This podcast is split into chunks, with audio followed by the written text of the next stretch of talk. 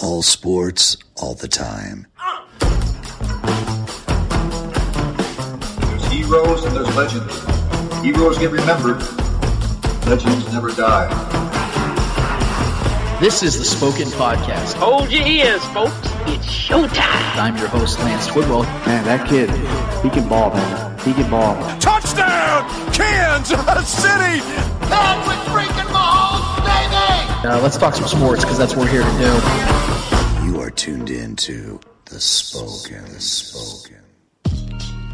Ladies and gentlemen, here is Lance Twidwell. This is the Spoken Podcast. I am your host, Lance Twidwell.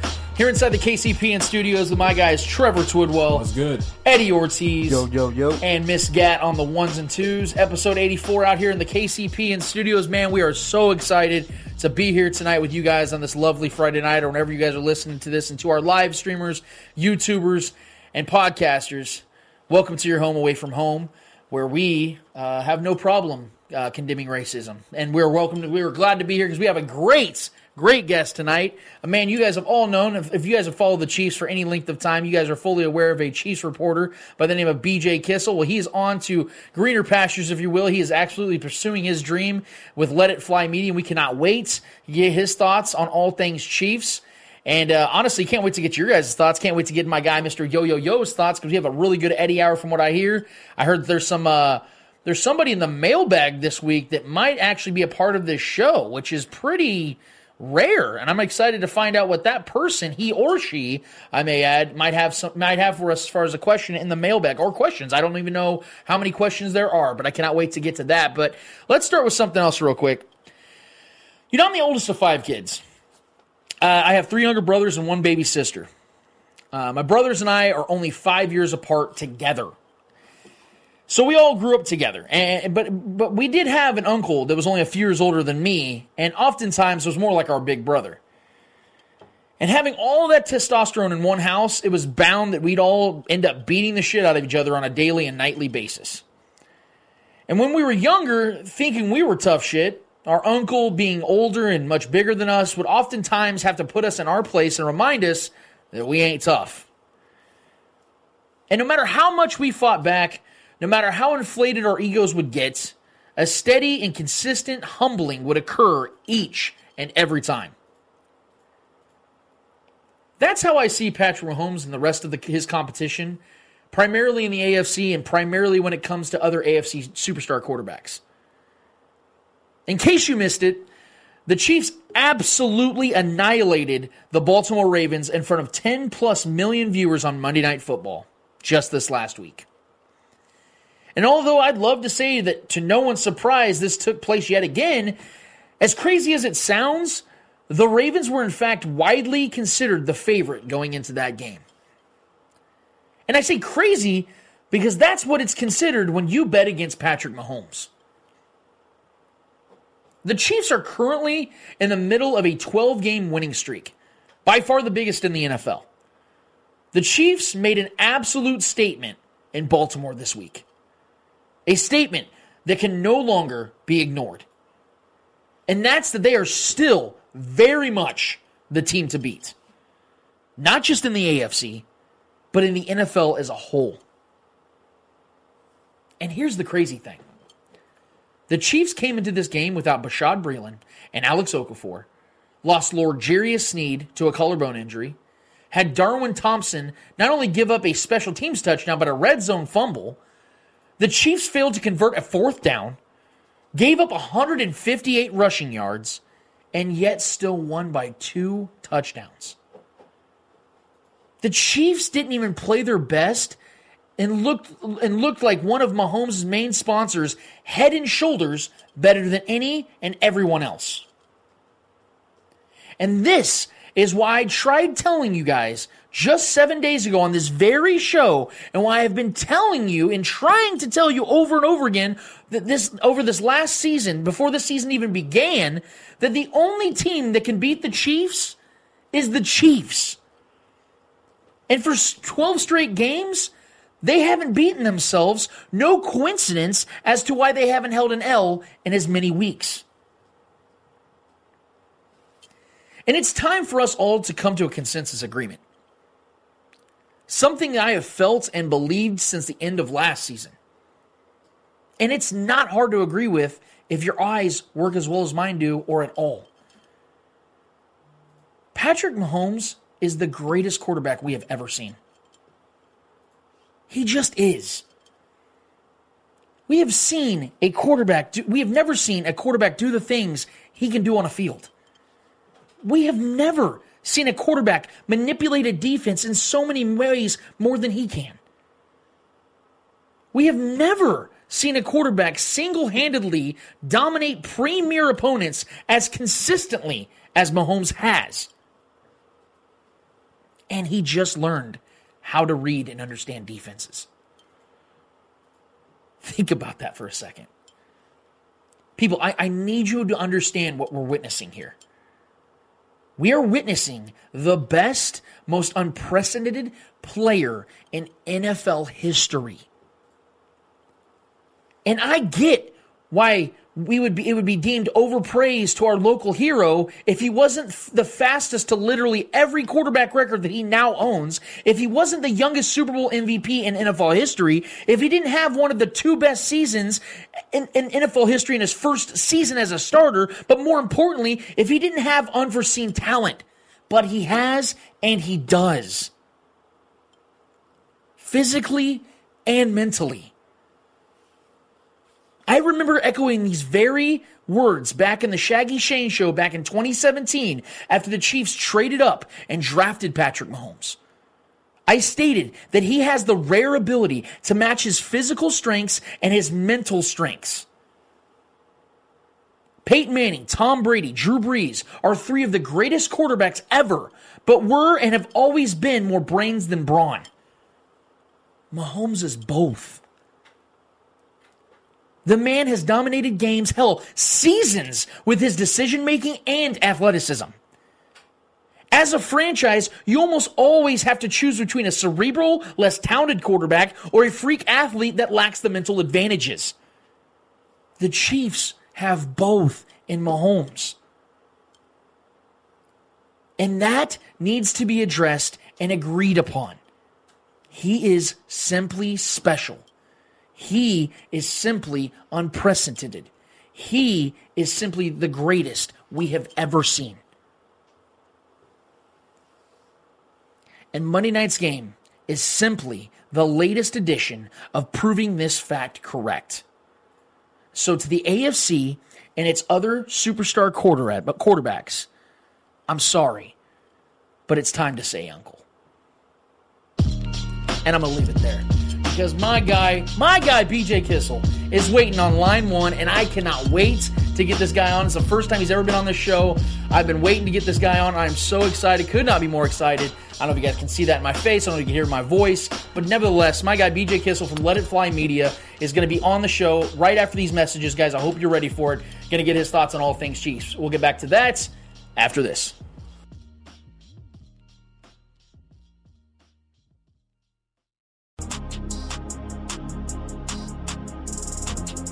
You are listening to Kansas City Podcast Network.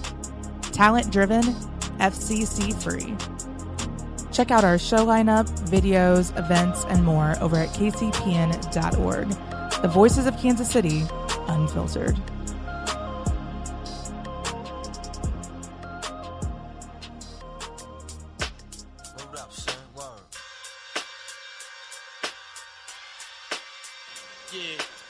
Back at it again on the Spoken Podcast for segment number two. I am your host, Lance Twidwell, here inside the KCPN studios with my guys, Trevor Twidwell. What's good? Eddie Ortiz, and the one and only Gat on the ones and twos. Guys, we are so excited. I don't want to waste any more time because I feel like I waste plenty of your guys' time each and every week. So I'm going to get right to it. We're going to let this one fly literally and figuratively. Uh, a guy that I have uh, absolutely uh, respected and, and, watched very closely over the last several years here in Kansas City. Uh, a, guy that does not need an introduction, quite frankly, especially on a show like this. Uh, Mr. BJ Kissel has been so kindly to join us this Friday night. BJ, first and foremost, man, thank you so much for being here. How are you doing tonight, my brother? I'm doing well. I think you just outed me for how exciting my Friday nights are with a five year old and three year old. It's like I'm not that busy. so no, I'm doing well, fellas. Appreciate you guys having me on. Absolutely, always talk man. sports, always talk Chiefs. Absolutely. Well, first and foremost, I would say by far 2020 has been an incredible year for you, man. It's been one hell of a year. Uh, going from being the Chiefs reporter to joining up with Let It Fly Media as the director of athletics. Uh, if you'd be so kind as to expand on how this year has been for you, how the experiences with the Chiefs impacted your professional career, and of course, we all want to know like how exciting this new venture is for you, man. Man, that's a loaded question. I don't want to take too much time, No, but um, feel free. Yeah, it's it's been a crazy year. You know, uh, it started with you know the Super Bowl. You know, going back to February second, and just being able to experience that uh, as somebody who grew up a fan of the team, and I- something I haven't been shy about. So anybody who knows anything about me, I talk about it a, a lot because I took a lot of pride in you know growing up a fan of this team and and having going through college, getting a journalism degree, and kind of working my way through the fan side of coming back into media, uh, writing at Arrowhead Pride as a blog, and then kind of getting the opportunity at Bleacher Report from there. And then when the Chiefs job opened, I just kind of got lucky. I was the right guy at the right time. And for me to for the last six years to to cover the team and to tell the stories and get to know the players and the coaches, some who are still there and some guys who are done playing and some other guys who are off on other teams. Uh, it was an incredible experience and something that I'll never forget and has helped me get to where I am right now and able to have me provide a quality of life for my family and my young kids. I have a five year old and a three year old. So um, as I got older and my my job responsibilities changed a little bit. Early in my career, I was writing. Uh, I wasn't doing TV and I wasn't doing podcasting or video stuff. And then by the time I was done the last year and a half, I didn't write anything.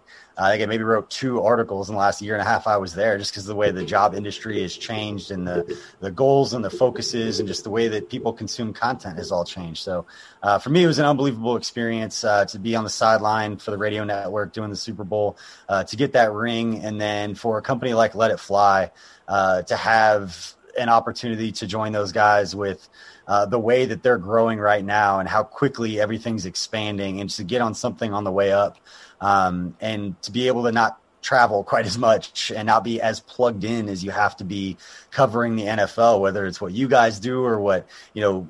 Sam McDowell and Sam Mellinger and Herbie Teope and all the beat writers for the Kansas City Star. I mean, you guys are in it, and it's really hard to unplug from that. And once you do, it's a really strange feeling that I'm figuring out now. Uh, you have a lot more freedom, but uh, I get a chance to see my kids more. So for me, it was a quality of life thing. Uh, I took a hell of a lot of pride. Uh, and being down on the sideline, feeling like I represented all of Chiefs fans when I was down on the sideline for the Super Bowl. Uh, I wasn't going to not be in that moment.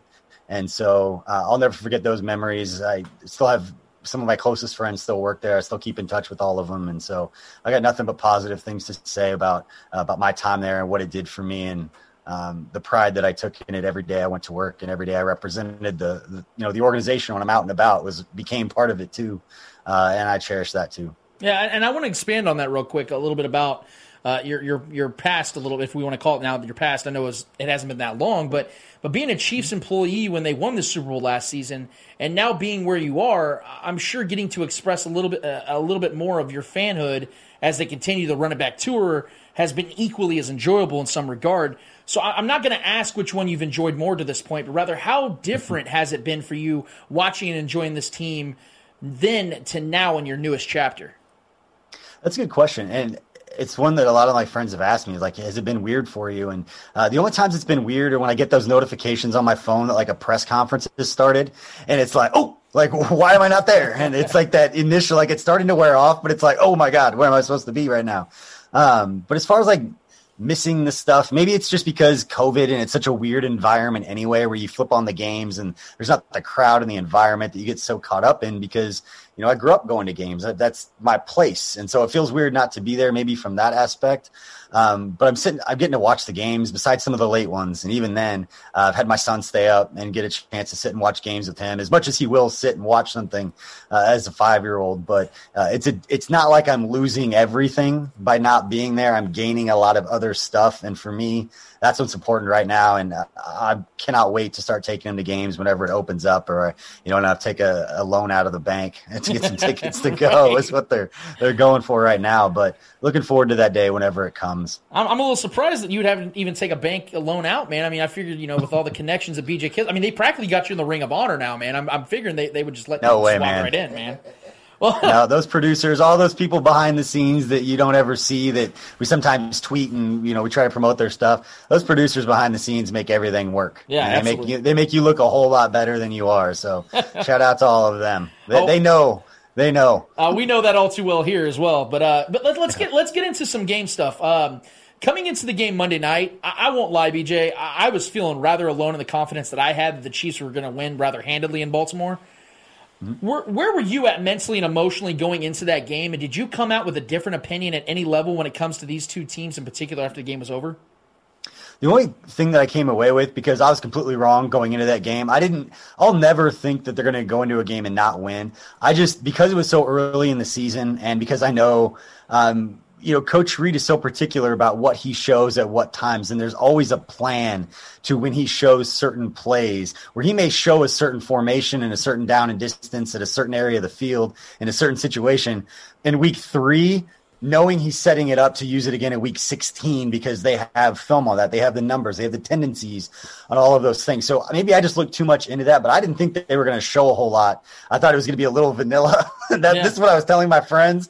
And then when they throw a touchdown to Eric Fisher, I get three text message like, is that the basic play throwing your left tackle? That's like about as vanilla as it gets, right? I couldn't have been more wrong for the right but opposite reason. And so my takeaway from the game was Coach Reid really wanted that game because of how much he opened up and how much he showed in situations where they were rolling. They didn't necessarily have to throw, you know, those some of those screen looks that they haven't shown before. They showed plays I had never seen in practice. Right. Those were developed this offseason during OTAs when media wasn't allowed to be there, when tr- fans weren't allowed to be at training camp, and when fans are at training camp and their cell phones are out.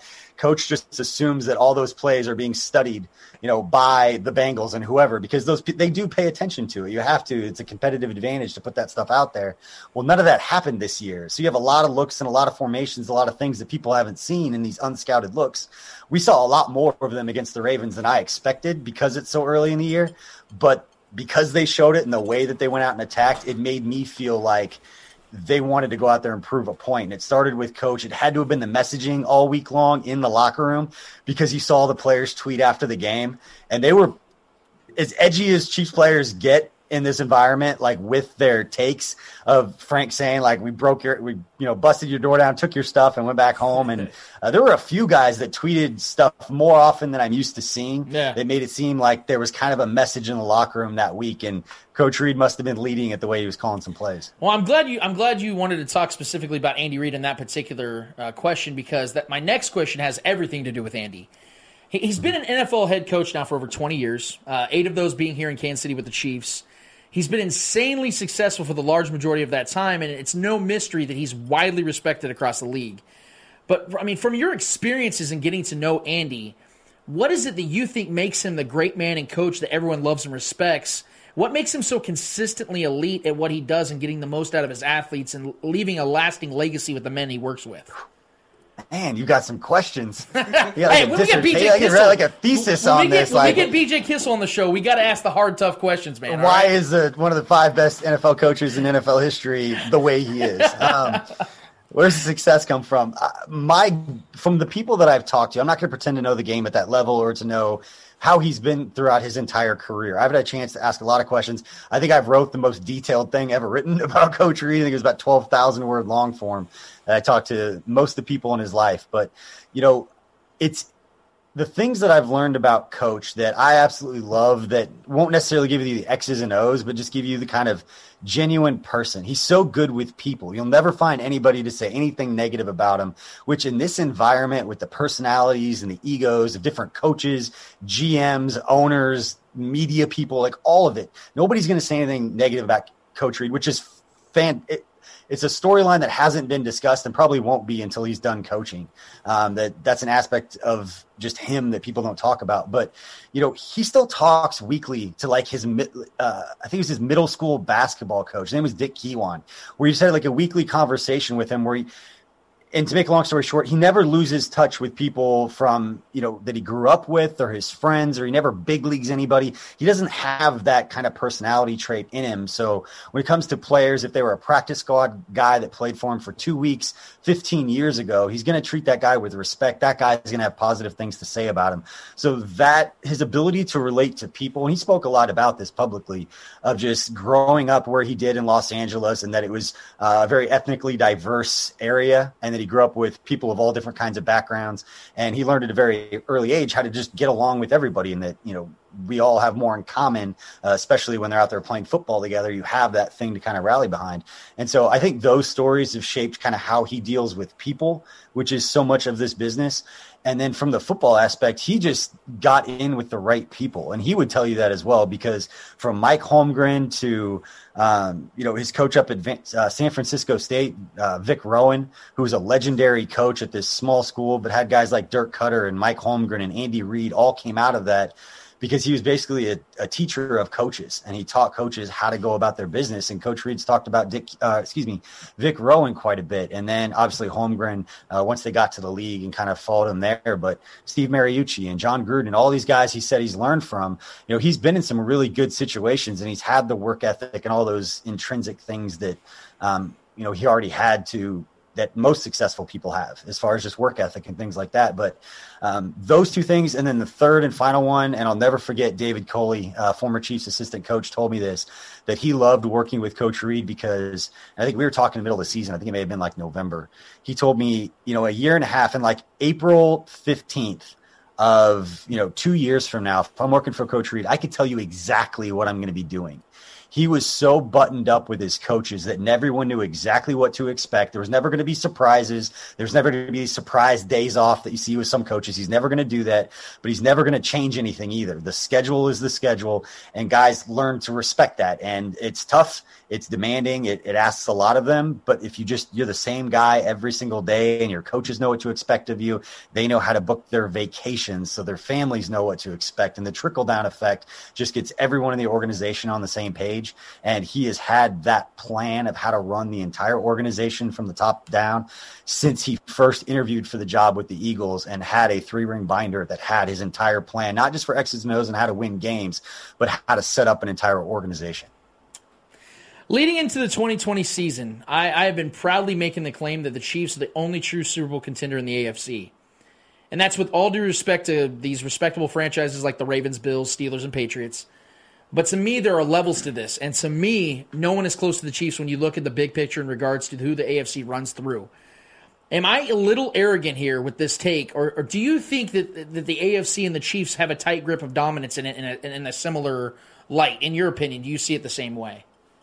I think they have a, a, grip on the dominance, but I would say it is slightly arrogant to, to say to not give the due respect for those other teams and that Lamar Jackson can get loose a couple of times if they don't contain the right way, and that can be the difference in a game.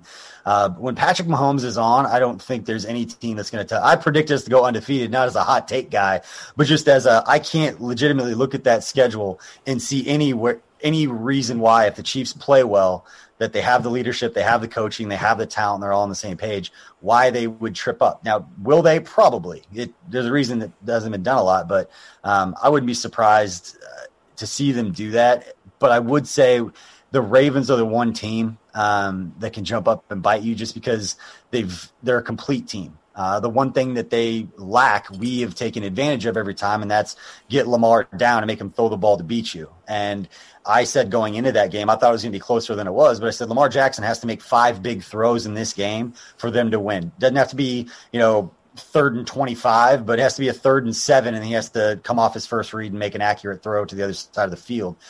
And I didn't think he could do that. And I haven't seen him do that in a pressure situation when the team has been down, and that, that's the knock on him right now.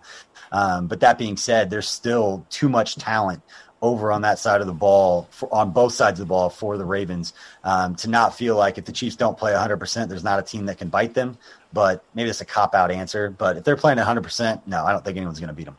So, uh, that sounds that sounds like my arrogance. I mean, that's it's it's a it's a cousin to my arrogance. I would say, but no. In, in all seriousness, um, speaking of mis, you know the hot take of sixteen and zero, oh, you're not the only person that shares that. Actually, I've been hearing that growing as as the short season is, has been going on. Um, a lot of people, though, this week, because of the Patriots nostalgia and Cam Newton actually playing very good football to this point, um, a lot of people I've been hearing at the national level are saying that this could be the upset of the week. BJ, I know, uh, the 16 0 part aside, if they were to slip up, is this the type of game that you could see the Chiefs actually doing that in between a big Monday night football game against the Ravens where they made made a statement, and then you have the Raiders, you know, it's always a divisional game, and then you have the Bills coming up in Buffalo in a short week. Do you think this could be that game? Yeah, I, can I see a scenario in which the Chiefs don't play well and that the Patriots win? Yeah, and it's easier to say because I mean the Patriots have one of the five best coaches in NFL history, and no matter how much talent the Chiefs have, let's not pretend that Bill Belichick can't throw a few wrinkles at Patrick Mahomes, and we've seen it before. I think Mahomes is a better player now than he was, you know, a couple years ago during that first half, which is probably the first, the worst half of Patrick Mahomes' career of any game. Now he turned it on in the second half, we all know. But um, yeah, I could see a scenario in which Bill Belichick throws enough wrinkles and some some breaks go their way that uh, they jump up and bite the Chiefs. I don't think it's going to happen. I don't think it's likely, but I can see scenarios in which that happens just because of the coaching. The Chiefs will always have, in my opinion, a predominant coaching advantage just because of how much respect I have for Coach Reid and for Steve Spagnuolo. But this is one of those games where I have just as much respect for Bill Belichick and what he's done throughout his career. So um, it's going to take the third option. That's the thing with Belichick. He's always going to try to take away your first two. And uh, my guess would be Tyreek and Kelce would be those two guys. So I expect another big day from Clyde Edwards Helaire, but maybe it's D Rob's day. You know, he's going to have a couple of those during the season. We saw it last year in Oakland. So um, I guess we'll see. Yeah, well, and on the defensive side of things, I mean, it's been no mystery for the last few years the Chiefs have had real problems at linebacker, and that's why I was really excited about them drafting Willie Gay Jr. And, and, and this is just something that I maybe am not understanding, or maybe I'm missing, which is why I'm asking you the question. Uh, is there a problem with Willie Gay to this point of the season, or the Chiefs just simply easing him into the year and we just all need to take a breather and take a step back and realize that this is just the process with a young player? Yeah, it's one of those I would love to be at practice and just be kind of paying attention, not to what kind of plays he makes, but how much extra time are the coaches spending with him and talking with him. And when you see those types of things, you know that mentally he's just trying to catch up. And this was a unique offseason. And that this isn't the easiest defense to run, especially the packages that he's learning uh, as a linebacker who can run with some of these dime places. So hopefully a guy like Ben Niemann can bring him along. But it's hard for me to speak on some of that kind of stuff just because I'm not there. And I, it was easy when I was, you know, behind the scenes at practice to kind of be able to share some of that insight. But that's just, you know, I'm on the outside now. I don't really know uh, what the deal is, but it doesn't seem to be anything physical from watching him play. Uh, so the, it would make the most sense that he just he's they're bringing him along at learning one spot. And I know that they, they said early on he was going to learn both Will and Sam. Uh, so see how it comes along with that. But I'm excited. He's one of the players I was most excited about coming out of the draft, and I also trust Spagnuolo and uh, the linebacker coach Matt House. So uh, they'll get him ready to go. Okay, BJ. Last question here for you tonight, man. And again, we do appreciate the fact you took the time out because I know that you know you okay. got you're about to go clubbing from the way it looks. So uh, I got my Seattle lifelong Seattle Kraken yeah. fan. Is what I'm rocking yeah. right now. I have no allegiance. I have no allegiance to a hockey team. and uh, the VP actually who hired me when I first joined the Chiefs, uh, Bill Chapin, is now an executive VP for the Seattle Kraken. Went up there and helped and basically ran their brand and all that killer content we saw. Bill oversaw all of it. Yeah. So I texted him that I'm a lifelong Seattle Kraken fan dude, now. That so logo, an that, NHL team. I ain't gonna lie, that that logo is sick, dude. When I saw them drop oh, that, I saw Kent from uh, Arrowhead Pride. Kent Swanson was was talking about it. I was like, I'm not a fan either. I have no allegiances. I might get me one of those just because it's sick as hell, man. I mean, that yeah, I got to learn hockey. I know nothing about hockey, but I'll figure it out. well, you he'll shoot it every time. you were with the Chiefs, I believe, for what six years, correct? Yep. All right, so six years we, we know you got stories, and I and I'm sure that there are many of them that you're going to take to the grave, and I respect that, but never ask for you to share them, especially on a public format like this. But if you could, man, j- just share with us a memory that either made you laugh or something that you will never forget. I know you mentioned that earlier, something you'll never forget while performing at that capacity uh, with the Chiefs during that time of your career. If there's a, just a story that always you know comes up that you just love to think about from time to time throughout your week. It's a good question, and I, I can't show all of the details of this because I don't want to out anyone. Um, but I shared this earlier, and it wasn't in a public forum. But because Patrick Mahomes is going to go down as the greatest football player to ever live, um, not a hot take at no, this point. No, it's not. No, but, it's not. Uh, looking back, and we've used, I edited the video about six different times, and we tried to use it every way we can. But I had a chance to interview him on Radio Row about three months before we drafted him. And his agent, Leigh Steinberg, and his son, Matt, were kind of walking around Radio Row and just saying, Hey, and the way that Radio Row set up, if you guys have been there, it's just r- literally rows and rows and rows of thousands of radio stations and podcasts and print media all over the place. So it's just a zoo of people running around. Well, they're running around saying, "Hey, do you want to interview?" Uh, it was Patrick Mahomes and Jamaal Williams, the running back for the Packers. They had the same agent, and they were together, so they're running around trying to get him to do as much media as possible. They walked by our table and was like, "Hey, do you want to interview Patrick Mahomes?" And I was like, "Hell yeah, I want to interview Patrick Mahomes. Like that's the guy I want us to draft. Right. Like we got to take a quarterback." So he sat down, and we've used, like I said, we've used the interview a few times because for whatever reason, I was smart enough to ask about like no look passes in college and so like we spoke about it, and that's just content gold for us to use. Him talking about it way back then, and then fast forward to the Ravens game, and all that. But uh, I'll never forget a handful of questions that we asked that we had to cut from the interview that you can't even find. We like literally deleted wow. them the moment we had them. Um, but let's just say when I asked Patrick Mahomes, like, what do you know about you know the Chiefs franchise? What do you know about you know just the Kansas City Chiefs? We had to cut his next like two and a half minutes out because I was like, that's amazing, but we can't use any of this. and let's just say I wasn't terribly surprised when we drafted him, but when he, as soon as he said it, I was like, that's amazing. Fans would go absolutely crazy. This would break the internet, but I would lose my job right now. Like, we can't use this, dude. And now he won't answer those questions like that. But yeah. at that time, it was just like, that's cool. Don't be that honest. Don't ever tell anyone that ever again. like, Oh, he's there's no chance that he would have fallen to us. That somebody would have hopped in front of oh, us. I oh. guarantee. Oh, it. he's got a he's got a PR coach that's elite, man. Because this dude is so good at, at, the press conferences now. You can't oh. get anything from him. He is as buttoned up as anything you've ever seen, man. So I, I, I definitely can only imagine what that authenticity was like for you to experience, man. That's so I'm so glad that you got to experience that. And you know, just to add to this real quick before we let you go, man, I I, I don't think you'll remember this, but it was six years oh. ago. It was your first year as the Chiefs reporter, and I was up at training camp every single day. And I would stand up. You're standing on, up on the hill. You remember? Yeah. Oh my God! You remember? You're standing this. right at the corner. You remember? You're this. standing right at the corner. Dude, yeah. I, I don't know what you remember of that. We only talked for like maybe five or six minutes, but mm-hmm. I I just learned who you were, and I started following you, and I followed your work, and I, I remember I just shook your hand. I didn't think we were going to be able to talk at all because I knew you're busy, you're running around. But you sat there and you talked to me and you broke down some rookies to look for. You're like, hey man, look out for this guy, look out for this guy, and and I actually remember the names. I remember you talking to me about these guys, and the whole time Uh-oh. I'm sitting there. No, I'm not going to drop. Don't worry, I'm not going to drop the names. But I, I, just sat there and listened. I'm like, man, hey, I loved Kenny Cook back in the day, and everyone will tell you that he was my guy in OTA. That, that was, was my guy. That was one of. I will say that was that was one of them. But uh, but but just the right. just the fact that I'm just some some young schmuck out there trying to just you know get my voice heard, man, in this in this crazy world we live in, and you know talk Chiefs, the team I've loved since I can remember anything uh, for you to sit there and, and, and to be a part of this organization and to take the time and just break down some stuff to me, I will never forget that, and I've respected the hell out of you ever since, even more so. And so for you know six years later, for you to come on our show, dude, and and do this, this is it's it's just pretty bewildering. I love it, man. I really appreciate you taking this time and taking the time all the way back then, man. It, it, it may not have been much back then, but it meant everything to me as a young kid. I remember so, it. Yeah, I yeah. I appreciate the comment, and like I said, I I try to be as honest as I can about just kind of my vibe towards the job was just I was that same person. I was you. I was sitting up in the stands in 2013 with my wife with season tickets, and so I was just a blogger, a Chiefs fan who my platform kept getting bigger. And so when people would ask me questions, I never lost. I, I still don't like. I was that guy. Like I was. I am you guys. So like I just happened to have a cool seat um, that I got lucky and was able to get because I worked my tail off. I'm not going to pretend not downplay uh, years of working my ass off, but um, yeah, I never. I'll always talk to whoever. I still will. Um, if anyone cares, talk to me now that I'm not in the locker room. uh, but uh, yeah, there's some good stories, and uh, we've got our own podcast, and you guys kill it here, and uh, we'll come on whenever and share some stories. No big deal. That means a lot. And just for the record, man, those six years, we're glad you had that seat, man. And, we, and we're lucky to have you here in Kansas City. So that is BJ Kissel with Let It Fly Media. You guys can hit him up at Let It Fly BJ on Twitter.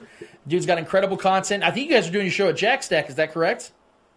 Uh, yeah, they're the presenting sponsor for our podcast. Uh, we're going to do a couple shows later in the season um, at a location. We're kind of waiting for the COVID stuff, and we're just trying to be respectful of all that and, and figure out things on our end. Uh, Nick and I aren't very smart, and so when you put us together, uh, we kind of have to fight our way through it, but we get it done.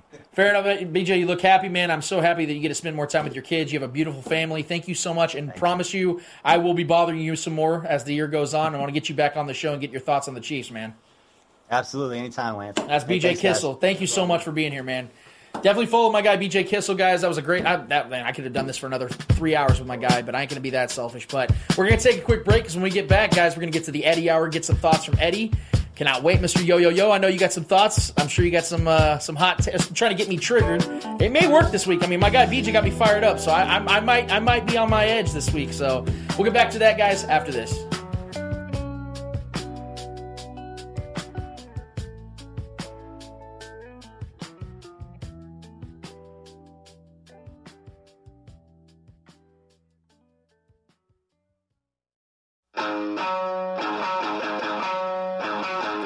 Back at it again on the Spoken Podcast for segment number three. I am your host, Lance Twidwell. Here inside the KCPN studios, my guys, Trevor Twidwell. That's good. Mr. Yo Yo Yo Eddie yo, Ortiz. Yo, yo. And the one and only Gad on the ones and twos. Oh, that was a that was a bucket list bucket list uh, moment That's for me. starstruck. Man, it, look, I, I, don't I don't view there's any mystery. Every Chiefs fan in the world knows who BJ Kissel is. He's been a humongous inspiration of mine. Uh, I'm just like I said, I can't respect the dude enough, and I'm so glad he took the time out. And and guys, I'm telling you, the dude is happy.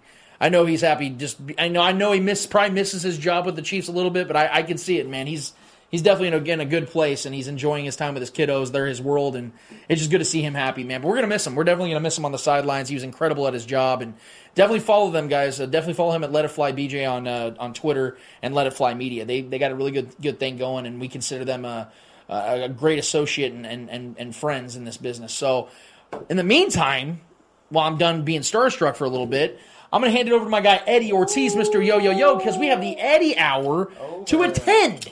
So let's get this, guys. Get your seats, buckle up, safety first, get your seatbelts on, grab some popcorn, grab some flasks, whatever you got, and let's get this thing going. What's the Eddie Hour all about tonight? All right, man. I literally have zero questions that can trigger Lance today, but Ooh. I don't know. I had no questions that could trigger Lance last Maybe I'll just week. get triggered on purpose. Yeah, it's like last week I had no trigger questions and he got triggered, so we'll see how this goes. First question, we're gonna go straight into the MLB. Playoffs have started. Uh, we've we've seen our teams already advance to the to division games. Uh, Lance, is this Clayton Kershaw Clayton Kershaw's year to pretty much either uh, win the World Series or just be done? Uh, it's it's hard to say be done uh, because that sounds so final for a guy who's only 32 years old. I would say that it's only gonna get dramatically harder from here on out because, and especially in baseball, like there's so many moving parts, and you have to have so many things right to get to the place they've been at for the last three four years. So I would say that this is more than likely one of the last opportunities he's going to ever have of even contending, let alone being in this position as the arguably best team in baseball you can only hold on for so long. I know they just acquired Mookie Betts this last offseason, and he's arguably the best player in baseball outside of you know Tatis and uh, Trout. But I, I, would say that, that he this is the time to prove it because if, if let's say let's say the Dodgers end up winning a World Series in a few years, but Clayton's on the back end, he's 35, 36, he's no longer like that ace pitcher.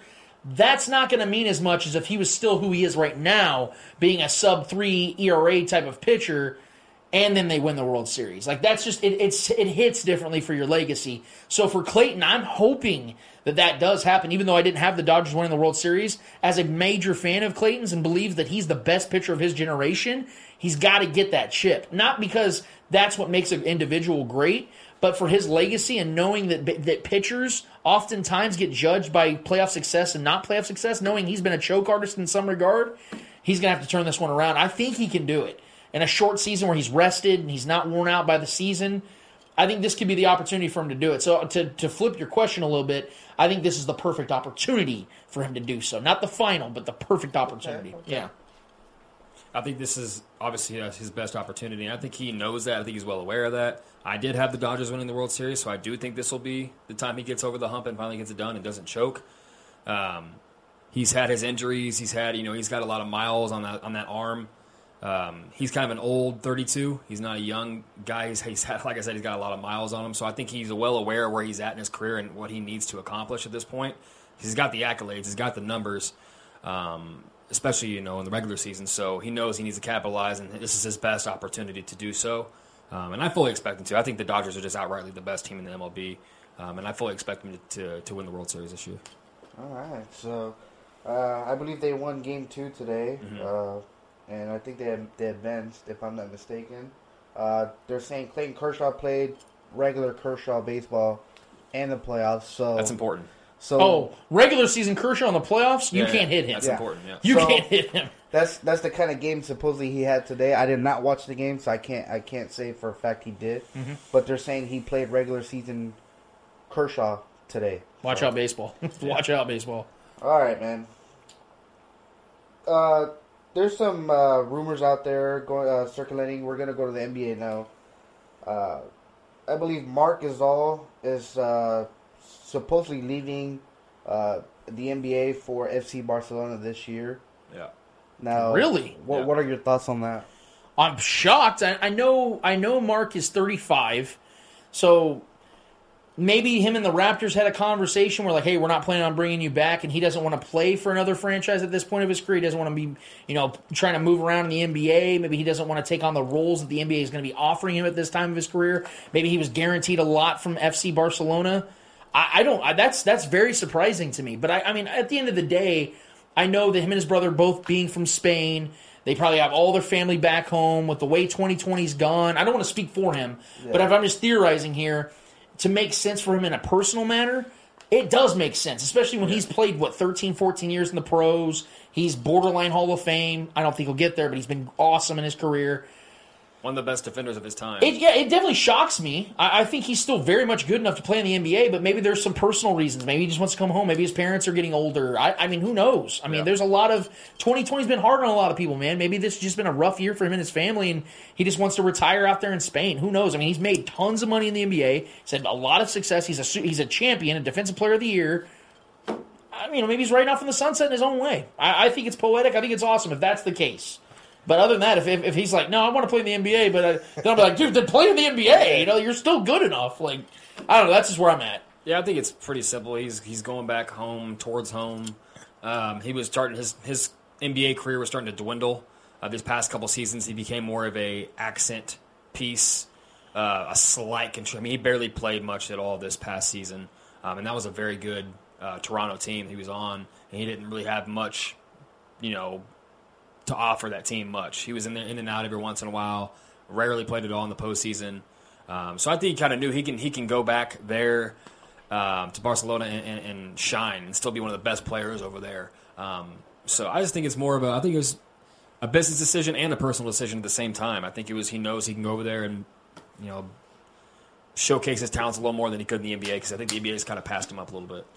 All right, so you guys don't think he'll make the, the Hall of Fame? No, I, I don't. Um, Marc was Marc was really really good in his prime and like the tail end, like his like early mid thirties. But it took him a while to really become the player he was. Like I mean, it literally took him like five six years, and he only like I said, I think he played thirteen or fourteen years in the NBA. So I have a hard time imagining that uh, he just wasn't a good enough individual player to get to the Hall of Fame status. There's been there's been players better than him that aren't in the Hall of Fame that you know should be, and I just don't think he did enough. I think if he would have stuck it out, and unfortunately rings are going to matter, and I know he won one, but if let's say he was a part of like three or four championship teams, and he had the numbers he had and the duration he had, he probably has a, a significantly better chance. But at this point, I just I don't see it happening. Just don't see it happening. So Pau Gasol was the better of the brothers. Without question. For sure. Pau Gasol, in his time, was one of the 10 best players in the NBA. Yeah, yeah. He, he was a walking 20 and 13, like every single night, while shooting 48, 50% from the field, knockdown free throw shooter. and a good really passer. good, And really a good good passer. defender. He was a good really, yes, and a Both facilitator. brothers can pass. Like, they're, I'm not saying, like, that was Kobe's teams when they won those two championships back to back. Yeah. But Pau Gasol is the reason those teams got there, if that was- makes he was sense. he was a star at that time. Yes, he was a because- legitimate co-star. Yes, Yeah. because of the fact that for six years Kobe didn't do anything. It was like five years, four, five, four to six years. He didn't do anything. I mean, he was soft, but They went was- and get they went and got Phil Jackson, Derek Fisher, Ron Artest, or a Metta World Peace, and then uh, Lamar Odom with Pau Gasol. And Pau Gasol, and, and, and especially in that 2010 finals, Yeah. probably should have won finals MVP. He was averaging like 24 and 14. Like it was a he was a monster against those Celtics teams. So yes, Pau Gasol, without question, pro football, pro pro basketball Hall of Famer, no questions asked. All right. Uh, NBA again. Uh, so today, the NBA commissioner has stated that Christmas remains as the earliest time for the 2020-2021 season to start. I want to get your thoughts on that. I actually love it. And the reason why is because I think that this is when basketball should start, period, whether there was COVID or not. Reason why is this hmm. Trevor and I, and I don't want to speak for Trevor, I'll speak for myself. I'm an avid NBA fan.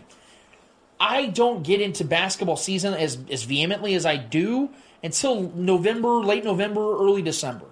Reason why is because football is still so much like in its blossoming stage that I'm not paying attention to other leagues as much. Admittedly so.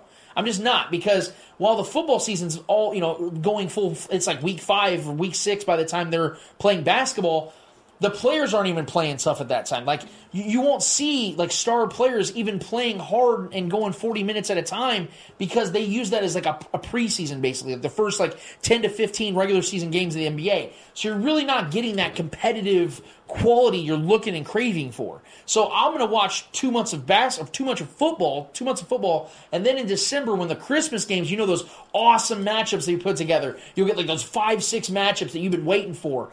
That's when you feel like the season really kicks off, mm-hmm. and then the All Star break comes, and then you know that the seedings really start to take shape. It all starts during Christmas. They know that. Like the marketing of the NBA is beautiful when it comes to Well, Christmas. they know everybody's home. They know- Right. yeah, yeah. Everyone's home for the holidays. Everyone's in front of the, the TV, if we're being honest, in front of our technology. It's genius. So, what better way to capitalize on that than saying, hey, it's the season opener, it's the Lakers versus Warriors for, you know, the first game, Celtics versus Raptors or whatever, like these pristine, cool, prestigious matchups to start your season on a holiday. The viewership is going to be insane. I mean, it's going to be nuts. So, I, I would prefer that every year from here on out, period. I've always said that. And, and maybe this is a blessing in disguise for them. Yeah, I mean, for me personally, basketball is my favorite sport. Always has been. Um, so I mean, Christmas basketball, NBA matchups, I get up for just like I get up for Thanksgiving football. It's the equivalent to me. So. Uh, Especially, I mean, they usually always have the like these past few years with the Warriors and, and, and you know uh, Cavs matchups they've been putting, you know, and then recently with the the Clippers and Lakers, they, always find ways to match up the stars and, and have great games. Um, so I, the starting point being there, I, I don't think I don't see a better way to kick off, you know, the NBA than on the holiday, the biggest holiday of the year, pretty much for everybody. So I mean, I think it's a cool idea. I think it's a good idea. I think moving forward, it could be a great idea to do that. You know, continuing on um, for the seasons to come. So I mean, I'm all in. I'm all for it. I don't think they'll do that moving forward every year, but obviously it makes sense with the way everything's set up and played out this year. But um, I love it, man. It makes it more exciting for me to kick off the year. You know, not knowing what to expect. You know, and then kicking off on a holiday with the excitement that with that much more excitement added to it is as a fan, you can't really ask for much more as an NBA fan. So I love it. All right. Now we're gonna move into into NFL. And first question is, um, okay, here it is. trying trying to figure. I got I got like four questions. I was trying to figure out which one. All right. Will Cam Newton be a Patriots player for the remainder of his career? Ask the question one more time. Will Cam Newton be a Patriots player for the remainder of his career? I'm going to say no. Um, I think if he was a couple years younger, I would say yes. And, and and the reason why isn't because I don't think he won't be good enough. I just think that I don't think Belichick wants to end his career with another aging quarterback. If that makes sense.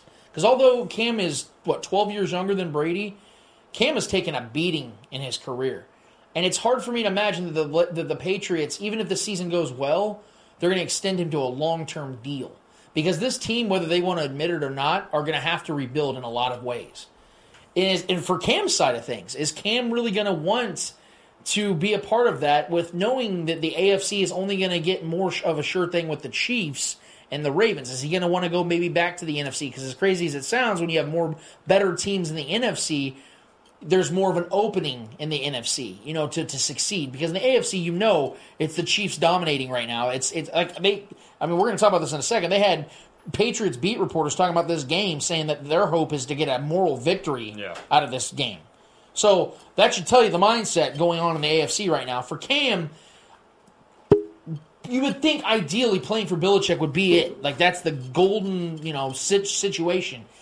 But I don't know if it really is for Cam because he also can make better money going elsewhere. Because I don't think the Patriots, being a team that does not lock up players long term often, I can't imagine they're going to be locking up a 32 year old Cam Newton for a long period of time. So I'm gonna I'm just going to at this time say no. But I mean, they've started the season out really well, better than I honestly expected to this point. So I'm not going to rule it out completely, but I- I'm going to lean very confidently on the no side. I mean, I think it solely depends on how this season plays out. I think you know, if he's great, if he plays great, and they win 12 games, I don't see why they wouldn't. Um, this is kind of like an interview season for him Yeah. for other jobs because there's going to be a lot of quarterback jobs open. Oh yeah, Shit, we don't know what the Bears are going to do moving forward. I know they signed Nick Foles, but I think the Bears would be a great spot for him to land. Um, you know, there's a lot of open spots. I, that's why I was surprised that Rivera didn't bring him over to Washington. That, that's not a bad spot either. Um, either way, there's going to be a lot of just as from what we've seen so far of Cam. He looks sharp. He looks great. He looks. He looks like 2015 Cam right now. He's played really, really well, and I think he's thrown the football better than I've ever seen him throw. Um, especially that Seattle game. I don't think I've ever seen him throw the football as good as that game, ever. Um, so, like I said, I think a lot of it just hinges on his his the steady success of this year. You know, whether it starts to trend upward, how he does against the big teams. He played really good against Seattle. Should have won that game if we're being honest. Um, and if he plays really good against us and possibly beats the Chiefs, I don't see that happening. But if that happens, you know, he's just, he's helping his his his his future moving forward. So. Um, I could see, I could definitely see the Patriots locking him up for like a couple, like another two year deal, two three year deal. Maybe, yeah. I mean, because he's already what thirty one. He'll be he'll be 32 at the end of the season. Thirty. Okay, so I mean, you know, three year deal, had him, give him, you know, having locking him up until his mid thirties. But the thing is, he's an aging rushing quarterback. Which is Um, why it makes me think he's going to capitalize and try to make money on a bad team somewhere. True. Yeah, and I mean, I can definitely see the Jaguars making a move or something like that. You know, him just getting paid, but he's already made it. But he's also said made statements about money. How he's obviously made a lot of money. He himself is a, a legitimate brand by himself, so he's got money. The guy's made a lot of money. He's been in the Super Bowl. He's been an MVP in this league, so he's he's a proven commodity. Uh, it's just a matter of his health. I think if he stays healthy this year and, and balls out like he's already been balling out, he's going to get a job regardless. But being a Patriot, I don't know if I can see Cam being a, a long term Patriot. That just doesn't. uh, The fact that it took the Patriots that long to even decide to sign him this year, this offseason, I mean, I know no one else did either, but the fact that it took them that long to find, like, okay, we'll give him a shot.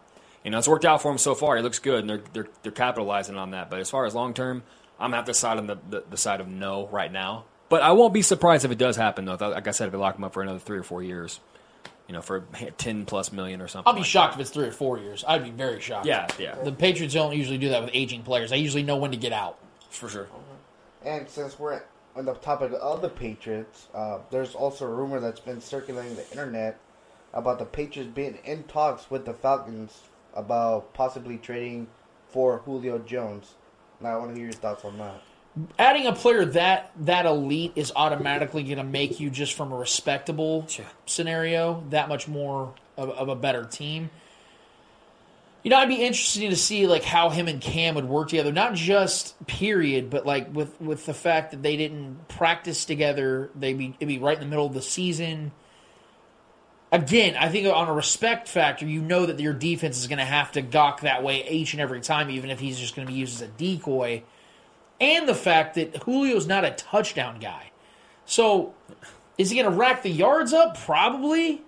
But at the end of the day, the Patriots are still going to be a run first offense because that's the that's Cam's style. Like even back in his 2015 MVP season, they were a run first offense, and it's because he had a two headed monster in Jonathan Stewart, DeAngelo Williams, and him.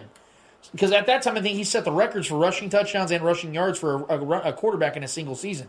So, first of all, I don't see the trade happening. I don't because I, I don't think the Patriots are going to try to pull that because the, the Falcons are going to ask for way too much. And, I, and and he's one of those players. Again, I don't think the Patriots are going to sign long term. And if they're going to trade away valuable assets for a lifelong Falcon, they're going to have to pay him money eventually to make sense of that trade. You don't trade him for half a season. That doesn't make sense. And he's he he'll be 32 as well. Julio Jones is starting to have some injury problems. So I, I, I just don't see that trade happening. I don't want to down it, but let's say it does happen. Sure, it might make them a little better, maybe a point or two better per game. Doesn't make them the Super Bowl favorites. So would the Patriots really pull that trigger knowing it doesn't make them better than the Chiefs? I don't see it. I just don't see it. Eddie, you know damn well that was a troll reporter, right? That was a confirmed troll. Oh, was it account. really? Yeah, it was absolutely. A It's a fair confirmed question. Well, because I did see No, it. 'cause uh, there was there was multiple. I think Was it a troll count? I didn't hear anything about that. Right, that was like, Yeah. Yeah. Oh So- Jesus. Yeah. Uh, But I mean, honestly, it's a good. It's, I think it's a fair question though. It's a Yeah. good question. Yeah, I think it's a fair question because like uh, Matt Ryan was even there was even rumors about him, and for me, it's I, know- I know you were talking about Yeah. earlier. Was like about the Falcons Them pulling the trigger on Matt Ryan. Because Ryan. the, the 'cause- Falcons suck, and, and, and Julio and Matt Ryan are aging star players in this league. I want to see both. Quite frankly, I want to see them both get out. I would love to see both of them get out of Atlanta. Dan Quinn's a terrible coach. They're a terribly ran franchise at this time. It's it's time. Like I want to see Matt Ryan go to a contender. I want to see him go to like the freaking 49ers or a team We team just like need that. to trade Mecole Hardman and Sammy Watkins in a second round pick for Julio Jones. Relax. And just run this shit back Whoa. all the way, bro. So why? So he can pull his hamstring on our team? Are you yeah, I'm kidding? good. Uh, really? I'm You're good. talking about Sammy Watkins though. I, dude, I, I'm just saying like, no, Sammy, Sammy That dude, I would trade that all day. I'm not saying I wouldn't. Obviously, I would take Julio Jones over Sammy Watkins. I'm That saying would be unfair in every aspect of football, bro. You have to look at you have to look at the camaraderie of a team, though. Oh, I'm just. Saying. You know what I mean? I'm like in the middle of the season, there, the- if, if Julio Jones is a free agent, right if now, Julio yeah. Jones is a free agent, you better believe I'd be like Chiefs, Bro. Go try to compete for that guy. I'm not saying overspend on him, but if we can get Julio Jones, then you freaking do it. Yeah. I'm just saying, like even in this offense, Julio Jones wouldn't even be the number one target. You know what I mean? Like mm-hmm. he would not be. Travis Kelce is automatically the first target on this team. As far, Absolutely, yeah, He'd absolutely. be the number one receiver though, for sure. Yes, He'd- I would- ha- imagine him and Tyreek. Yes. That would just be. Julio Jones is still a better receiver than Tyreek Hill. Maybe not after this season. Yeah. But right now, as it No, Tyreek. is. Tyreek's coming. Tyreek's coming for that number one and spot. Matt and Ryan, I, I said that at the Matt Ryan's of the year. getting older. But He's still a top five to ten quarterback Matt in this Ryan's league. ball- Matt Ryan's balling right now. Yeah, he needs- It's not his I would love fault. He's doing everything somewhere he can, dude. Yeah. He's throwing like 45 times a game. Yeah, I mean, So- I, I kind of figured it was a troll report too, but I Yeah. figured that it's a fair it. question because it's a bad team. You have aging stars. This is the kind of stuff that starts to come around anyways. Even if like troll accounts are doing that now, you know there's going to start being that speculation of, Oh, yeah. hey, they're zero and five. Oh, they're one and six. Like, you know, what are they going to do with these guys? You know, like they're yeah, it's They're, I they're get only it. getting older. you Right, know? exactly. All right. Uh, next question, talking about how the Falcons are doing this season. There's this question going around Twitter all day today, and I've been seeing people just list off different different teams. Who is the NFL's worst team, uh, like up to week four? It's no question the Jets. Yeah. It's like the Giants are Nailed terrible. Eddie. You nailed it. The Giants are terrible. The Falcons suck. The Jets are an abomination. Falcons' like defense sucks. you had Brett Rypien, who wasn't even on the Broncos team to start this season. I think it's ripping. Uh, Whatever, Yeah. Rypien, Rypien, R.I.P.N., whatever you want to call Out They're ripping it. Ripping in the tearing, whatever you want to call him. This dude goes out there and throws three picks and still wins by double digits. You're trash. Yeah. You had a sig- not just you didn't just have the quarterback advantage. You had a significant quarterback advantage. Jordan Palmer was on Carson Palmer's brother who uh, develops quarterbacks. He was Yeah. on Colin Cowherd's show today, and he talked to like 15 different quarterbacks since last night's game. Every single one of them texted the exact same thing. Sam Darnold is too damn good to be playing for the Jets. He is a damn good player, Yeah, he. And good. that Jets. I don't know how Adam Gase. I posted on the Spoken. I don't know if you guys saw the post of the last four seasons of of, of uh, Car- Caldwell's uh, career in with the Lions. He averaged nine and a half victories a year. Got fired. Adam Gase last four seasons averages five and a half wins a game or season. Has a job still. I don't know how Adam Gase is still a head coach. That team needs to fire him immediately. They need to pack his bags for him and send him on his way because that franchise is terrible. But don't worry, because after this season, our guy Eric Bieniemy, the real EB, is going to go to New York and he's going to save Sam Darnold. He's going to save Le'Veon Bell, and they're going to get that thing back on track. Yeah. I Think I'm kidding. Watch what happens. It's by far the Jets. I mean, just from what I've seen so far, I haven't seen a team look that bad in a while. As far, I mean, and their roster is not terrible. I mean, they shipped off. It's not good, but I mean, it's just you can just see that the, the coaching is just. It's the worst team since I've seen him since the 08 Lions. there's just no It's the- confidence. yeah, it's the worst team I've seen since the, oh the 016, the 016 Browns. I think of, of 2016. I want to Who's say the quarterback for that Lions? Orlovsky. Orlovsky. Or- yeah. A couple guys, I think. But th- Yeah. that, that 2016 Browns team was better than this Jets team. Absolutely. They are without, because you know why? They already they, they have a better coach. Yeah. They had better players. That that Browns team sucked. They were horrible.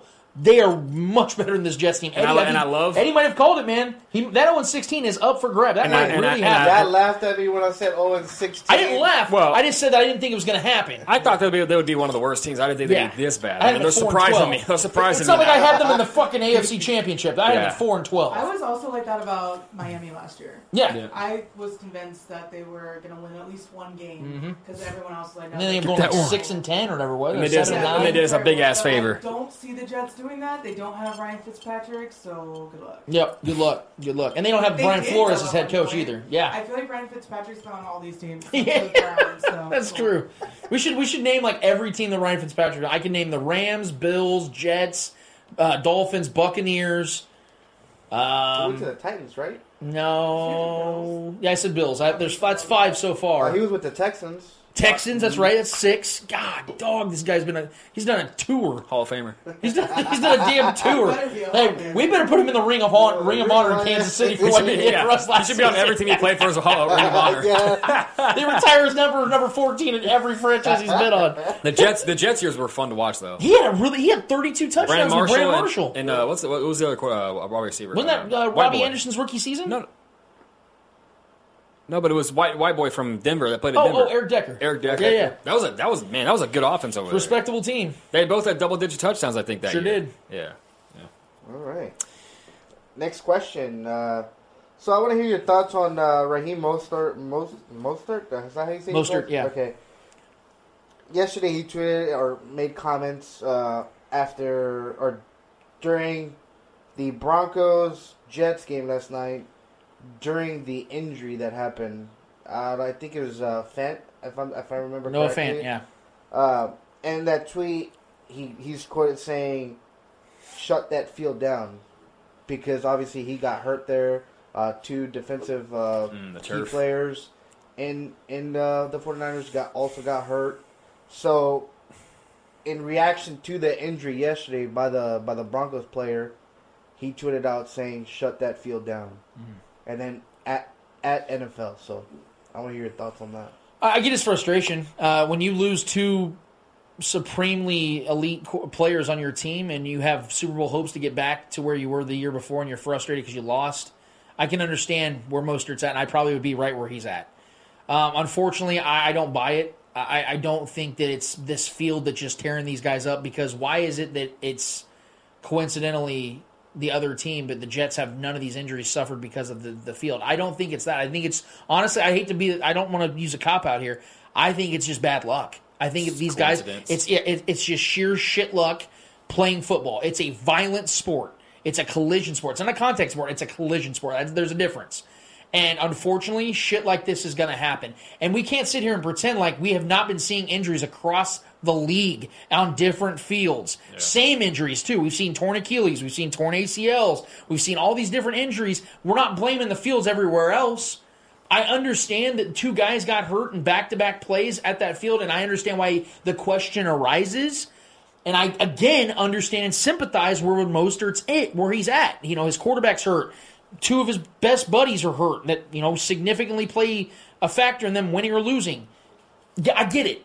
I'm not going to blame the field. I'm not going to sit here and, and especially in New York, where all the other football teams are shit. The headquarters are up there. It's a pro league. They got a lot of money up there. I don't think they're intentionally having bad fields up there. Maybe it is a bad field. I, I don't think it's to the point where their players getting hit or injured directly because of that. Because if that was the case, like I said, we would see a drop off across the league and just injuries up there in particular. That's not the case. Yeah, I mean, I, I know. And the weather was nasty, by the way. I'm sorry. Last night the weather was really nasty. Yeah, well, that the weather being nasty affects real fe- grass fields more than it would turf. Um, but I, I know there's always been like a, a beef between players and tur- a lot of turf fields, certain turf fields. But at the same time, like you said, this is a train wreck type of game. It's a very physical game. You know, depend- there, we've seen shitty real grass fields. You know, with even even at Arrowhead, we've had some moments where we almost didn't play on our own field back in the day. And I remember some of those moments when the field just looked terrible. We had like what was that one year we had like an event on our field before like a, before our, one of our games, and they didn't like get the field prepped very well. Was that an Arrowhead or there, there was like the No, that well, we're talking about Mexico City. That's what it was. Remember that was two Yeah, years. yeah, the last yeah. season. That was last season. Yeah. And they end up no. Yeah, that's Yeah, yeah, it was Remember good. they had like yeah. that. They had to like cover up that patch with Mhm. that field, that old the other because they had the field goal Mm-hmm. pole post right there, and they had to like try to cover with with it was a, It was an embarrassment. yeah, it was It was an crazy. embarrassment. so I mean, we, you're, there's going to be problems on fields regardless, but I think like you said, I, I'm I'm leaning more towards just just being a coincidence. You know, the injuries. Um, like you said, the Jets players play on that, that field, you know, more than anyone. So I don't know. It's a shitty situation. It's it's it's, it's and there's like you said, this has been a injury, one of the most injury riddled, if not the most injury riddled season I've seen as a football fan this in the NFL. sure. Yeah. So and I, I can understand Mostert being on the 49ers roster, Yeah. who's absolutely more depleted than any team in the league right now. I can understand his frustrations, Absolutely. being at an all time high right now. So it's it's honestly, man, turf fields, regular fields, is a part of the game Is as easy it is for me to sit here and say this, suck it up, dude. Like it's you just got to just you're all out there playing. You're professional athletes. This is this is a part of the game. So it is what it is. It just I I understand his his frustrations being a like I said a part of the 49ers program right now, but there's not much to read into that honestly. Alright. Last question for me. Uh, see, no trigger questions. Yeah. Doing- The we're temperature's been pretty mild. I will say that. We're, Yeah. we're doing good. We're doing good. Our last question. So the NFL earlier this week sent out a memo. I believe it was this week, uh, pretty much saying that wear your masks. You know, and we, we, we still saw a little bit of coaches. You know, still doing the the typical keeping the mask out or something like that. So in that memo, the NFL pretty much is saying that if you keep on doing this, they will now find the organization and start taking draft picks away. Mm. Now, will the NFL actually take those draft picks Follow away, or is this just some threat in order to kind of control the situation? One thing I know about the NFL when it comes to uh, disciplinary action, they don't budge and they don't bullshit. If they Not even- not even Tom Goodell, Brady. yeah, Roger. Yeah. Well, yeah, Roger Goodell has been known as the Hammer. There's a reason for that. Because fair or unfair, this dude Yeah. comes down swiftly on people. Like it or don't like it, yeah. Yeah, like it or don't like it. I mean, there's been several times I'm like, man, that's too harsh. But he's consistent. Whenever there's times that he tells people how it's going to be and they don't abide by it, Tom Brady, the golden boy Yeah. of the NFL, got four games because he didn't abide and It's he like broke Adam his Silver. phone. It's like Adam Silver suspending LeBron or something. Y- y- Like, yeah, I don't even it- see that happening. That's what I'm saying. I don't. I don't think Adam Silver No, would do no. it. I don't think as lo- as much as I love Adam Silver as an NBA commissioner, he would he would not do that to He'd be LeBron. found dead. Yeah. Roger Goodell does that shit. Damn. Roger Goodell will pull that trigger. Roger Goodell will pull that trigger. Yeah. I'm telling you right now, if these coaches and these organizations do not start taking this shit seriously, because I saw John Harbaugh in the Monday Night Football game bringing his mask down and yelling Pretty into the much face of the yeah, yeah. yelling in the We face saw of those John refs. Gruden. We saw Jon Gruden with the G string on his Yeah, face. he was. Yeah, he looked like he just got done partying out in Las Vegas. What do you know? Seen that, you know what I'm saying? bro. Hey, That hey, makeshift, uh, if, the, if these days, I told you a couple days ago Ed, when we talked about this very thing, you're going to start seeing draft picks taken away, and what that does, it's more than just losing the pick in its naked version. You're talking about people getting closer to losing their jobs. In this league, it is a dog eat dog world at executive levels. You have to work your way up. How do you get your way up there? You start as scouts. You start nailing some picks. You know, you got them some good suggestions, and they got those guys, and they turned out to be stars. Then you work yourself into the executive areas. If you are losing picks, you're losing opportunities to get that shine. If you lose that shine, you're not getting opportunities. So losing draft picks cannot happen. I remember Pete Carroll just a few years ago. They let that player play with a concussion, lost picks. You don't think that pissed Pete Carroll off? You don't think the Seahawks would be better right now potentially with picks? That's what I'm saying. These teams are going to have to finally start taking this shit seriously because you can't afford to lose picks because coaches will get fired and executives will get fired. Yeah, I, pretty much just echo everything you just said. I'm, I'm with that. Yeah. That point of view is the same. So Yeah. That's it for me. Awesome. Good Eddie it hour. I liked it, man. Quick Eddie hour too. That was that that was- was that was Taylor Swift. I like it. That was well done. All right, man. So we we actually need to do a little two part segment real quick. I want to give a, a quick recap on the Ravens and Chiefs game. We're gonna just kind of give a general thought on what we did. I kind of talked about it already with BJ in the monologue, but I definitely want to get Trevor and Eddie's thoughts on the Ravens Chiefs game. But we have ourselves a game this week, guys. Chiefs and Pats. It's gonna be a fun one. I'm really excited to talk about that. That's gonna be the meat of the next segment. So I hope you guys are ready for some Chiefs Patriots talk we got plenty for you. We'll get back to that after this.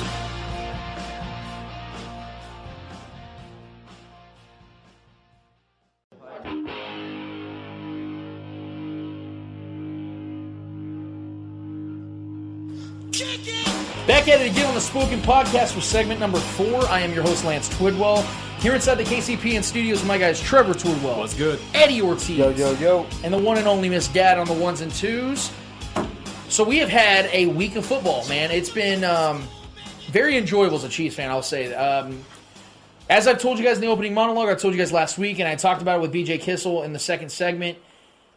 I did feel very alone uh, in, in this. I know. I think. I believe Trevor, you picked the Chiefs to win as well. Uh, your actually Trevor's score prediction was almost spot on. I said by 100. You did say by 100. It was by almost 100, so it should have been by 100 for Christ's sake. But I- mean, we didn't really get a chance to really recap the game as much. Um, I will say that I thoroughly, as almost as much as I enjoyed the beatdown, is the ESPN panel consensus picking the Ravens. That was so much fun because, as BJ alluded to in his segment, there was some energy from the Chiefs players. Charvarius Ward, Tyron, of course, Tyron, Frank Clark. All these guys are quote tweeting that picture. We were straight disrespect. Bro, ESPN took an L this week, a massive L. Everybody was picking the, the Ravens this week. And so I enjoyed it from that end alone. But what I enjoyed about the game the most was the fact that we had a funeral in this game. And the funeral was for Lamar versus Mahomes. The whole comparison. They the NFL has been trying tirelessly to pair these two as the next Peyton and Brady because that's what they're going to keep looking for till Kingdom Come. That's what they're going to keep all because it, it worked so well for them back in the night, the early 2000s all the way to the 2010s. There was this rivalry there, guys. That's dead. That is it's honestly never even been alive because this isn't a rivalry. These two guys are not even in the same stratosphere. Lamar Jackson is fun. He's exciting. He's a, he's very good. We're not going to sit here and pretend he's not good at football. He's very good at football, but he's always going to be a better athlete than quarterback. Whereas Patrick Mahomes is the best quarterback in football, and it, if, if this game didn't show you the significant difference between these two players and franchises, quite frankly, I can't help you. I don't know what else to tell you or show you because now we have three games two of them in Arrowhead and one of them in Baltimore. And you can't tell me that these guys are even in the same category because they're just simply not. Lamar Jackson, I said it last week on our on this very show. Trevor and I were sitting here, and I broke down to you guys the differences in Lamar's games that they have won and Lamar's games and when they have lost, and his pass attempts. You're literally talking about twice as many pass attempts in losses as opposed to wins. That is, there is no mistaking that. There is a reason for that. The reason is when you get up early on the Ravens, you almost are guaranteed a victory.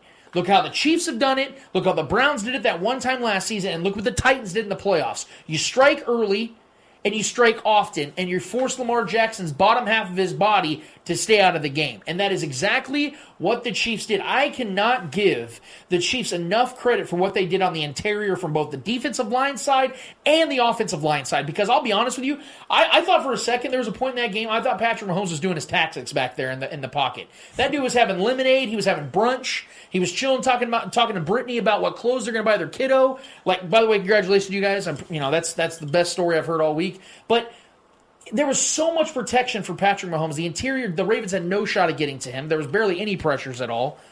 And the defensive line for the Chiefs just made Lamar's night a living hell. He could not complete passes downfield. Charvarius Ward looked awesome with one hand. Like, there's so much to take away from this game, but all in all, for me, it just showed you guys everything I've been trying to tell you. And it's the it's the Chiefs and then there's everybody else. That's just how the AFC is, and it probably will continue to be that way. Trevor, what were your thoughts? What was your takeaway from this game? First of all, I just want to say it sucks that L'Jarius Sneed broke his collarbone. Um, Lord, hope- Lord hope- Jarius. Yeah, hopefully it's only like a three week thing, three four week deal. Because I know collarbones can heal pretty quickly, but you don't want to come back too fast because you're very susceptible to break it again. Yes. Um, but I think he's becoming, if not already, our best corner. He looks great, man. He's always he's always sniffing the ball out. He's always in the good right the right spot at the right time. It seems. Um, so I mean, already a really great start for that rookie. Um, so it sucks that he's out, but overall, man, I mean, this game, like like uh, uh, um, what's his name on Sports Center after the game uh, said uh, he said was his Scott Van Pelt. He said this game was fake close. I mean, I don't know how you can describe it better than that. I mean, everyone knew that was watching this game. It was over after they hit that field goal and we had our possession, and we started putting up our points. And the, the Chiefs were moving the football at will, and we were playing balanced attack offense with the running game and the passing game. and and we saw that you know this team, this defense of the Ravens that lives by getting pressure on the quarterbacks and, and depending on their their their their uh, defensive backs to play uh, man, right? And one single high safety a lot of times, not depending on bracketing the good you know speedster players, and they're they're depending on the pressure. That pressure just wasn't getting there. Our O line, like you said, played incredible. Um, Patrick Mahomes was just barely touched. I think he got hit a couple times in that deep ball. I think he got hit a little bit on that one, but outside of that, he wasn't taking any hits. He got out clean.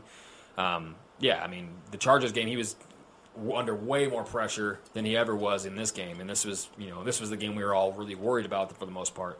But like I said when we were talking about the game last week, this is this this Ravens defense is just susceptible to our kind of offense because our offense is built on speed, and and you know, and if we need to get the ball out quick, it can. But if the, if the play's extended, you're also screwed. You know, for it, it it's a nightmare matchup for this. That's the, for a man blitz defense, just plain and simple. Yeah. Um, Mahomes was just was just incredible against the blitz. There was nothing they could they could do. Um, it was pretty much over after the first quarter. I think everyone knew it. The vibe in the air. Lamar just looked shook. He looked shook. Lamar looked shook, and he, for the third time now against us, you know, he looked shook. So I wasn't really surprised. I mean, I had I had us winning. I was. I mean, I was a little worried just because the implications in this game that can you know that can impact the uh, the playoffs picture with the one with the one bye this year. That's that, that's why this was probably the biggest game of, our, of the season this year, depending on you know what the Patriots do moving forward, how this game goes this weekend. But I mean, I think it surprised everybody how handily we won this game, and the and the plays that Andy Reid and like I said too, also last week, like I was fully expecting us to see some crazy shit from Andy Reid. Oh.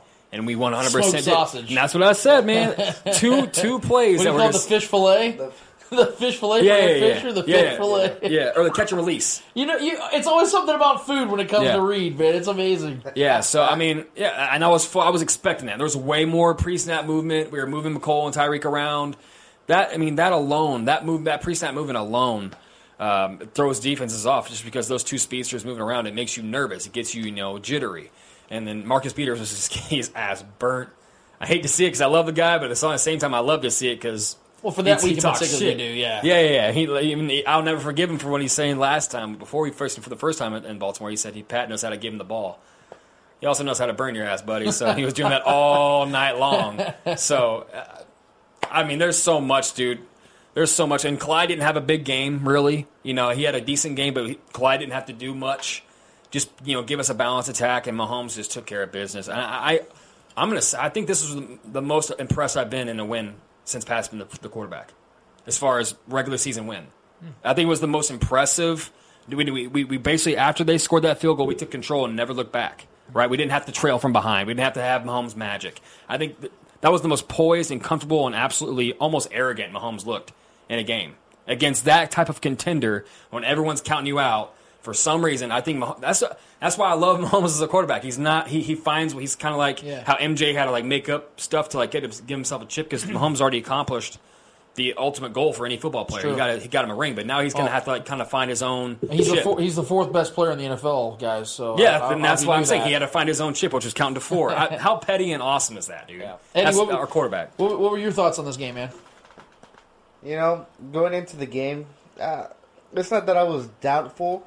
It's just that this was one of those games that I, I, saw as you know possibly taking taking that L because of the way our defense was playing, the way like the way our defense was playing game one, game two. Kind of you know I was uh, out to a shaky start, so I was kind of like worried that this was not going to be a great defense. You know, I was I was like man.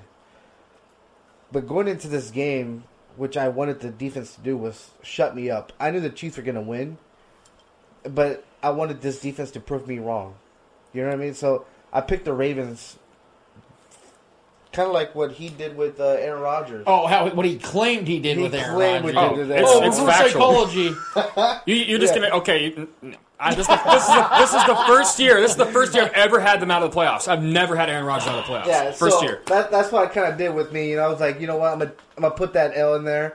Either way, I had the Chiefs losing two games, and, and this was gonna be one of those games, and I had the us losing to the Bills.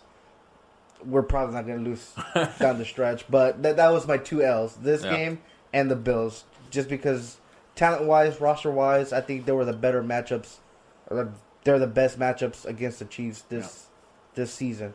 Uh, but like like Trevor said, you know, like the way Marcus Peters got burned this game, it was fucking awesome. I I'm not Tyreek- a big, Tyreek I'm not a big mossed him. fan. I'm not a big fan of uh, Marcus Peters. I don't. I never was as big as you and as big as Trevor. Uh, for the simple fact that he just wouldn't tackle, wouldn't do anything other than try to get the ball. That that was all he did. Just try to get the ball. It's like he Deion was, he was he was he was good at it. He was High good at it. He would he was he would intercept players, but what Andy Reid this this game was he pretty much called him out as to what he does. He he he tries to predict the play, which is pretty stupid. He's on a lockdown corner. And he's not. He's not. Yeah. And what Andy Reid uh, Andy Reid did was pretty much expose him Be- with that play with uh, Mecole Hardman running, you know, through the out that Yep. doing that doing that route, and then was it Tyreek Hill cutting in doing that slant, kind of like that slant, whatever. Tyreek mossed his ass. dude. And uh, he thought he was gonna pick Tyreek because he he saw Tyreek. He was like, "Oh, he's gonna throw to Tyreek." Tyreek, and he left his man. I think it was a cover three. He left it. He just came in, and you can see the corner. The other players like look at Marcus Peters like, "What the? F- yeah, they're playing you man. doing?" Yeah. and then you see Mecole Hardman just put do a five yard gap between him and the, the, the, the next player. It was awesome watching that. Uh, our offensive line was great, phenomenal, like you you, you stated. Patrick just did whatever he wanted in that game.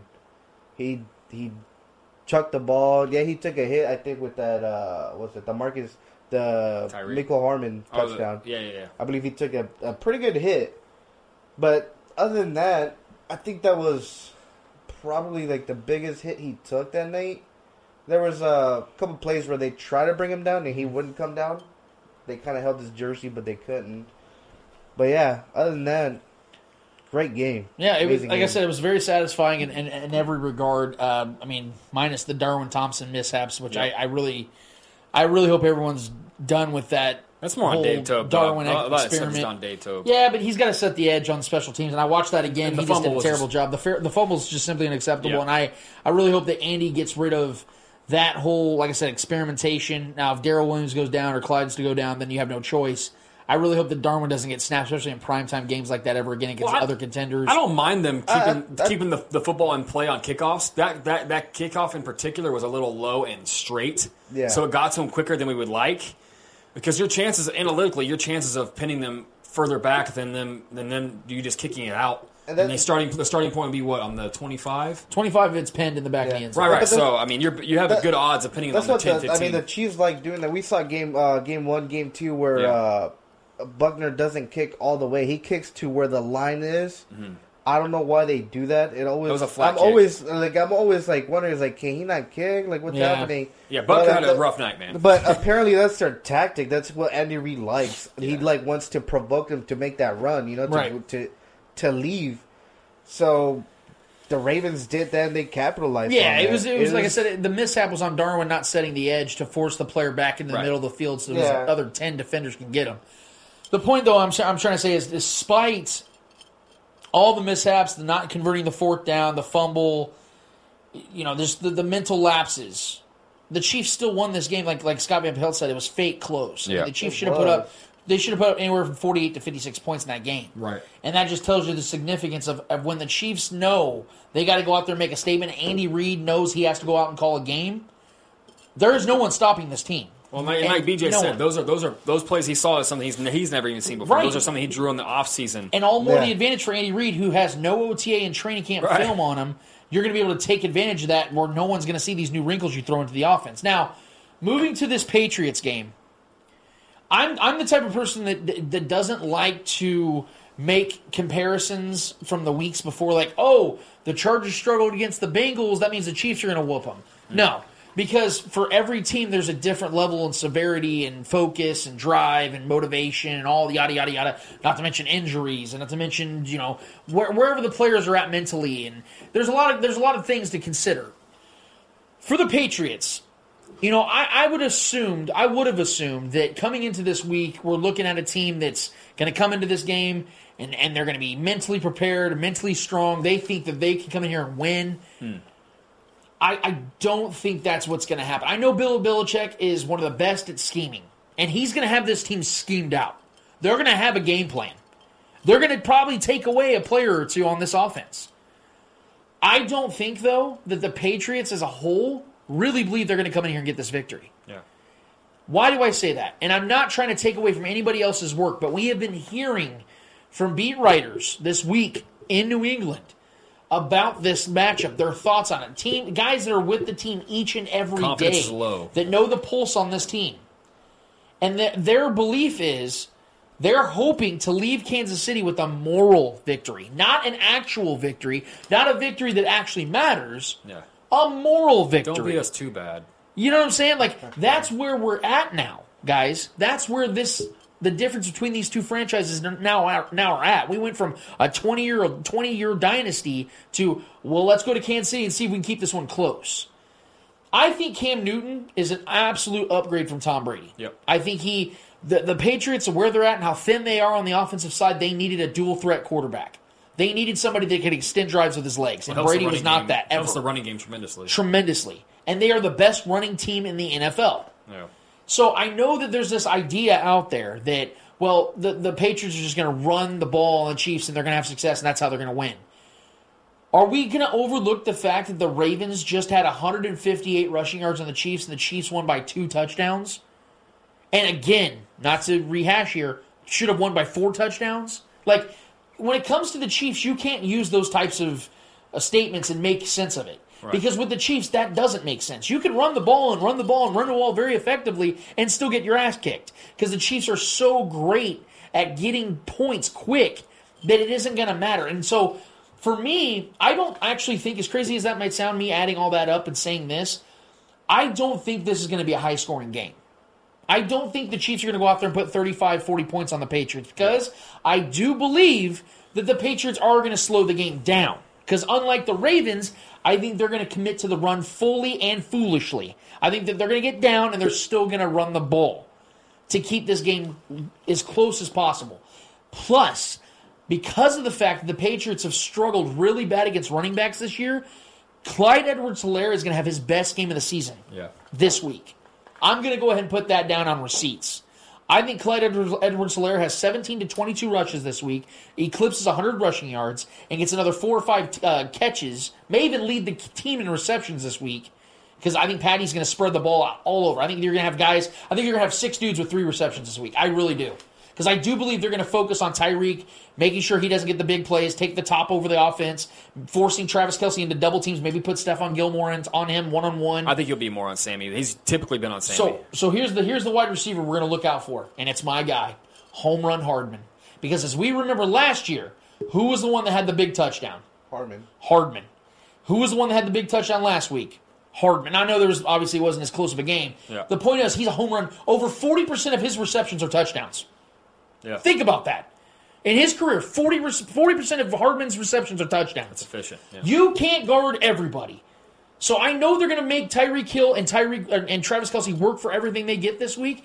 Watch out for Mecole Hardman have another monster home, monster touchdown, a home run, if you will, and Clyde Edwards Helaire having a monster game, a career game this week. Trevor, how do you see this game going? I can see it going two ways. I'm going to pick which way I'm picking, but there I see I envision two different ways this game going. It could be a methodical game where we play the offense, the vanilla offense that we carried out like we did against the Chargers, and it could be more of a slow, methodical nail biter in a sense. But we know in the end we're going to pull away and win it. Um, it could be that way, which we've had games like that plenty of times, even with Tom Brady at the helm. But um, with with Andy Reid knowing that the dynamic, uh, the quarterback that has changed, and the um, the offensive prowess that he's added, which we saw against Seattle, what, what they're capable of offensively, um, I think the Chiefs know they got to go into this game and score points. Um, but I think there is, like I said, there's just two ways that could, we could go in there and we can have, you know, a battle of, of time possession. That could very well happen, or it can go the other way, which is the way I think it's going to happen. I think we're going to go in there and blow the doors wide open. Um, I think we're to have. I think we know we got to go in there and score points because we know Cam Newton is capable of that, and he proved that against Seattle, whose uh, defense is similar to ours. Right, their defense they have a pretty good front. They're not as tough up front as we are. They have a good front, and they have they have good DBs. But they were getting beat. Cam Newton was shredding that defense. So we know that Cam Newton is capable of that, even with these lackluster talent in Edelman being the number one target. He's still still getting it done. Um, and he obviously his mobility—he can extend plays. So we know that they can be dangerous. We know that Bill Belichick's going to want to go in there, and I know the typical way Bill Belichick is owning the clock, slowing, keeping Mahomes off the field, which is a way. There's not really a proven way to beat Mahomes. Um, so I think I think Bill Belichick knows he needs to go in there and score points, and I think we, we we're going to need to expect that because typically we unleash those plays that we unleashed on Baltimore against the Patriots. We usually we usually open up the playbook on on, on New England to surprise them because we know we have to outsmart Bill Belichick, and Andy Reid's one of the few coaches that can actually do that. And I think I think we're going to have to do more of that this week. I think we're going to have to open up the playbook a, a little bit more and and have some of those trick plays again. Maybe not trick plays, but I think we're going to definitely challenge them more over the top because I think they're vulnerable, especially defensively. Their linebacker core is really slow. A lot of unproven guys, a lot of no-name guys that no one really knows about. Besides us. uh that was that the forward-looking dude with the long blonde Oh, hair. Win- Win- Winovich? Winovich, yeah, he's looked really good. From outside, Michigan, I believe. Outside of him, I haven't seen much at all from them Right. defensively. They could they could not even touch Russell Russell Wilson. So I expect Mahomes to put up numbers. I think we're gonna have to score thirty plus to win this game. Oh, so the Chiefs have to score thirty points. I think we're gonna have to score thirty Okay. points. I think I think this I think the Patriots are very capable of putting up points, and they proved they proved that. The the way they won last week was was uh, strategic, I believe. I, I don't think they knew. I don't think they needed to go in there and just blow out the Raiders. I think they knew they can go in there, similar to the way we, we beat the Chargers, even though it's too close for comfort. I think they knew that they were the better team than the Raiders. They, they could go in there and Cam Newton could just manage that game, run it down their throats, and just get out of there. Okay. They know they can't do that against the Chiefs. They just can't. They can't go in there and run, run the football down our throat and win that game. It's just not going to happen. You can't just beat the Chiefs by owning the clock. And that's what the Baltimore. I think that, I think the fact that they just saw Baltimore attempt to do that and absolutely fail in their face, who's the better running team in my mind, with obviously the, the more mobile quarterback at this point in their careers. If they failed that, at that big of a stage and they failed and looked that bad, even though we are the kryptonite for them, I think Bill Belichick might have to rethink his game plan. I think they're Well- going to go out there and try to put up points. Before I get to you real quick, Eddie, I want to respond to that. Um, here's an interesting thought. I get where you're coming from about the idea that, that, that Bill Belichick and the Patriots are going to approach this game like we're going to come out here and try to drop 30 plus points. But hear me out on this. What what if Bill Belichick in his mind is saying, let's deliberately not try to go out there and score a ton of points. Keep this game as close as possible and hope because they know because they know they can't match fire for fire with the Chiefs. You, like, you're not going to get in a shootout with the I Chiefs. mean, and they win. did with Seattle. Seattle's offense is right up there with ours. I- yes, but but as, as great as the Seahawks offense is, their defense is equally terrible. But we're down. Where We're down. Ch- we're down corner. We're down our cornerback, and we're and you know what I mean. I, Like we're I get that, but the Chiefs have only allowed 20 points in every game. we this don't. season. Yeah, we don't allow much over the top. Right. That- my point though is, that the Chiefs have faced two of the 10 best quarterbacks in the league already, and have only given up 20 points a game. Right. And Justin Herbert with no game film. Right. Right. Okay. My point though is, I think if Bill Belichick, if I if I've known him for any length of time, as far as his tendencies. I think he in this particular matchup, he's Mm-hmm. going to want to try to keep the Chiefs' offense at bay, slow the game down almost to a stall, Uh, hope that the mistakes fall in your favor and you win an aggravating twenty three to twenty one type of game. I would agree If with you that. try to go thirty to 30-30 with them, it's I don't see you. Winning I would agree that. with that because the sample size of the matchups have been against Tom Brady, and Tom Brady's not going to go out there. He's not the he was he hasn't been the quarterback for the last five six years to go out there and just shred you. He hasn't been that guy to shred shred the the the the, the Chiefs or most teams. He doesn't go out there just put up frankly, forty. there's Cam though. But he just did it against Seattle. That's what I'm saying. He's still very very The capable. 30th ranked How many times in have we the in the last past few years have we seen Tom Brady just go light it up? Right, but the thirtieth ranked defense in the NFL, you probably should put up points. Like I, I feel like when you're going against a horrible defense, But you see what I'm saying, though, because Baltimore just tried to do that last week. They tried to, you know, we, we even made mistakes and we still won when they still owned the clock for a little while. Lamar still threw the ball almost thirty times. That's what I'm saying. But Cam's Cam's obviously a much more accurate passer, and this offense this offense is better in Baltimore. Yeah, Baltimore. Cam is a better passer than Lamar. well, the I'll give you Patriots offense has been better in Baltimore's this year. Yes, yes. Not as far as scoring points. Yes. But just the eye test of watching them, and I just trust agree. Cam more throwing the football. So I think I just have a hunch. I, I like I said, it could go both ways. I wouldn't be surprised if it becomes like a, a slow paced, you know, fourteen to twenty because that's exactly how it was last season too. I Yeah, mean, but that was Tom Brady. Dude. I this get is what I'm saying. Like, there's Yeah. a, there's an entirely different dynamic because Tom Brady. It- you there's didn't- you still run first offense. You never had to worry about Tom Brady's legs. There's still a ever. run first offense though. You never had to worry about his legs though. Yeah. this is what I'm saying. So when it comes in the red zone, they're going to be more efficient because they have that option with Cam rushing it in too. So you don't have to worry about that. Now you do. Eddie, what, do you- what, how do you see this game going? Oh, Uh, we- you've seen now the big streams of Trevor and I's thoughts on this. Yeah, I mean, I can see a close game, but I can also. uh, It I should guess- be close. I, I think it's gonna be a close game, but I think it's gonna be that that kind of fake close, kind of like what we we, we saw last Mm-hmm. week. I, I can see that. I can see you know the both teams probably uh, low twenties. You know, uh, Chiefs barely, you know, pushing by or whatever. I, I think what Andy Reid did last week. I don't think he's gonna like mm, do some trick plays or what. I don't think he's gonna do none of that Mm-hmm. this game. I think he's just gonna go Straight up he probably won't have to against this like normal Yeah. normal football. You know, like normal play calling. Normal. He's not. I don't think he's gonna do anything like crazy or like oh I've never seen that before. Or, like they're gonna do those motion plays or whatever with, with Tyreek. You don't or think any Hard- pre-snap move? You don't think they're going to do any pre-snap I- stuff? I think I think we're I- going to be aggressive offensively. I just don't see it. I don't see him doing it in back to back games. These are two statement games. We know we have to win these You know games. what I mean? So I I don't know if he'll do it in back to back games, especially because it's not the playoffs. I don't see why not. I, and I can see. Maybe if you can wanna save it- some more for Buffalo, exactly. and I can see it that team. way. I can see it that way, but Yeah. I, like like you. I think Buffalo is a it's a tougher competition, and Yeah. like I said, that's one of the L's I have us taking. But For sure. um, I believe I believe Chris Jones, Frank Clark, they're just gonna have a fucking. They're just gonna have a game. Chris Jones is questionable with the groin. Yeah. But I do expect him to play. He practiced. Uh, today. He practiced today. Yeah, I, bel- I believe Okafor's playing. Limitedly, yeah. I believe Okafor's playing. Bashaud Breeland's out for one more week, and then he'll come back next week Mike against the out Raiders. there helping Mike, him. Mike, Mike Pennel, Pennel- Mike Pennel was huge last Yeah, week he against the. Ravens. Yeah, he was. I will say this stat though, real quick. To Trevor's point about the Patriots having to go out there and score a bunch of points. In the Mahomes era, the Chiefs are 24 and 1 when they hold their opponent to 28 Yeah. or fewer points.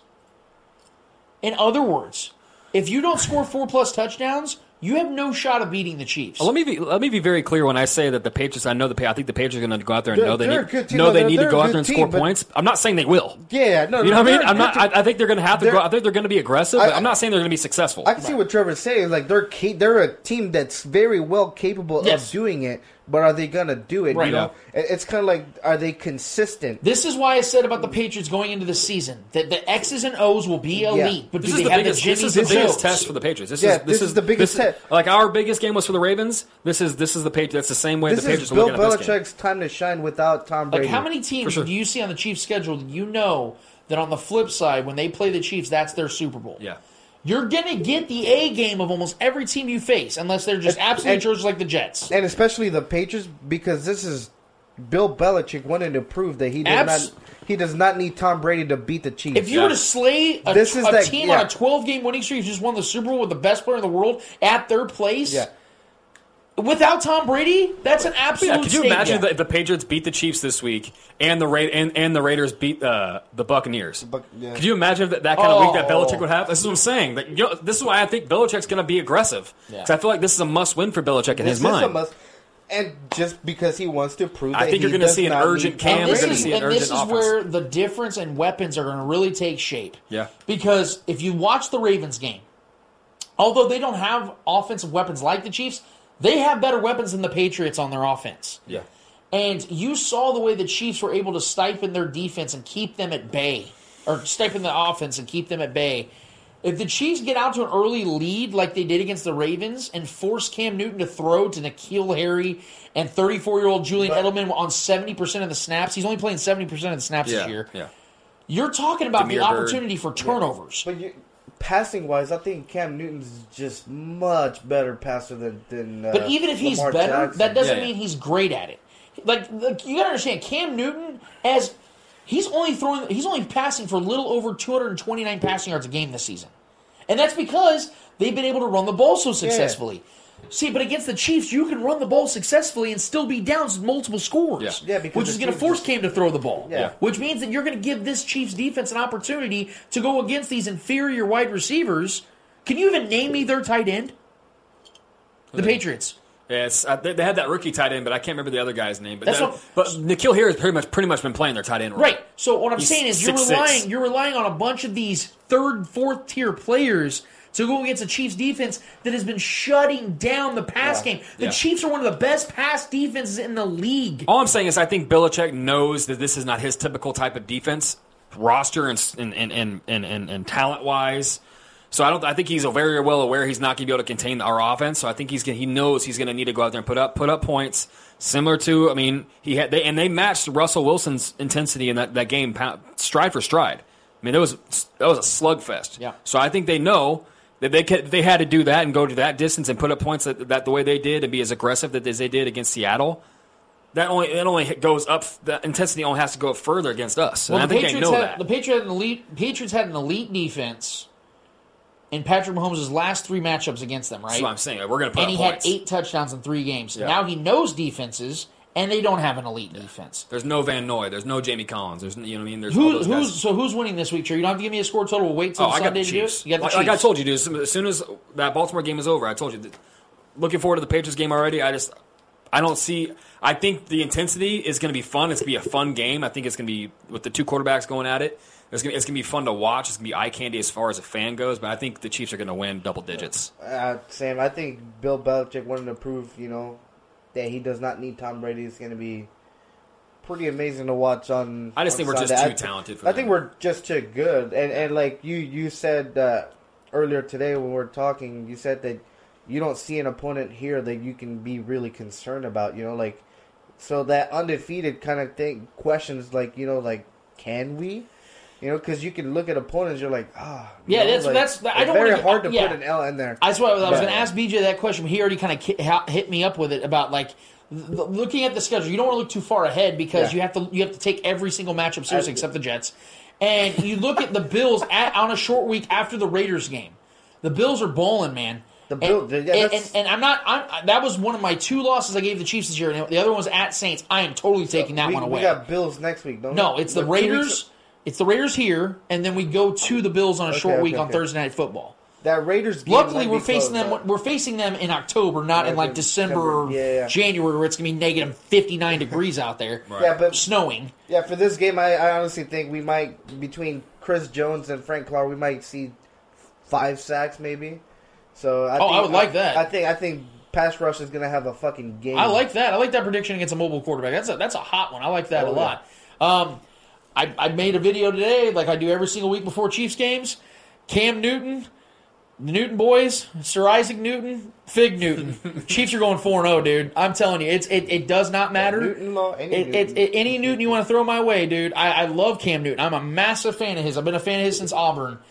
He is not coming into Kansas City and outmatching Patrick Mahomes, and that's what he's going to have to do.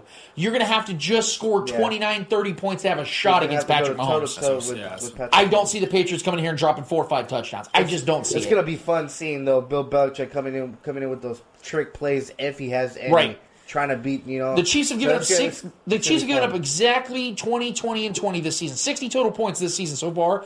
I have a hard time believing the Patriots are going to cut that in half in one game. Like, I don't see them scoring half of that total in one game against the Chiefs. I think the Chiefs defense, like Trevor made a great prediction before the season started. He says they're, this is going to be a top 10, 8 to 10 defense. Like I last think you're right. I think this defense, and they're not even at full strength yet. They, had, they still don't have Shaver, or, uh, Bashaud Breeland. Sneed's now out. He'll be back. They're going to get uh, Okafor back. Okafor back. Yeah, Charvarius Ward's getting healthy. I, I'm telling you guys, I, once this defense at full strength, they're in week six, seven, eight. It's going to be dangerous. It's going to be absolutely dangerous, man. So I'm obviously going to take the Chiefs in this one. I think it's going to be closer than the Ravens game. I don't, like I said, I don't think the Chiefs are going to drop, you know, anywhere from 34 to 40 points. But I do think the Chiefs are going to control the tempo. I think Clyde Edwards Helaire is going to have his best game of his career to this point. I think Mecole Hardman's got another big touchdown. He's going to continue to put himself in that place where Andy Reid is going to have to give him the snaps over uh, Demarcus Robinson. And I'm just, I'm, I'm, I'm looking, I'm looking at, I'm just, I think that the Cam's going to challenge us deep against Rashad Fenton. Oh, yeah. I think Fe- I think Fenton's going to get a lot of attention. I think because this is what Belichick does. He likes to Rashad attack. Fenton's been the man. I know. I love the kid. I think he's going to hold his ground, but he's going to get tested deep, and we've seen him get beat deep before. We've even seen Charvarius Ward get beat deep, get, get beat deep before. So Beat, I beat, think, beat, yeah. I, I, and N'Keal Harry is a big, quick dude, and he can get up and get it. So I, just watch out for that. that. Is all I'm saying, man. I think there's going to be some points scored in this game, but I, I think we win by double digits. Chiefs fans, get excited! It's gonna be a fun week. It's a three thirty kickoff, three twenty five kickoff. 3:25, Uh, one of the few good games this week, actually. I mean, Tony there's not a lot good. of really good matchups this I week. want to watch. honestly. I'm- I'm- I think it's- I think the Packers Falcons game is gonna be fun to watch. Ugh, Packers are going to be all up in that ass. I think there's gonna be a lot of points I think scored, the though. Cowboys are actually going to beat the Browns. We're going to give you our picks like we do each and every week, so be prepared for that, guys, before every Sunday. But now we need to get to you guys. We want to get to what you guys have burning, what you guys have want, uh, for us to discuss. Again, I heard a rumor that one of our people in this show had a few questions for us. We're going to take the time to get the money mailbag. We'll get back to that after this.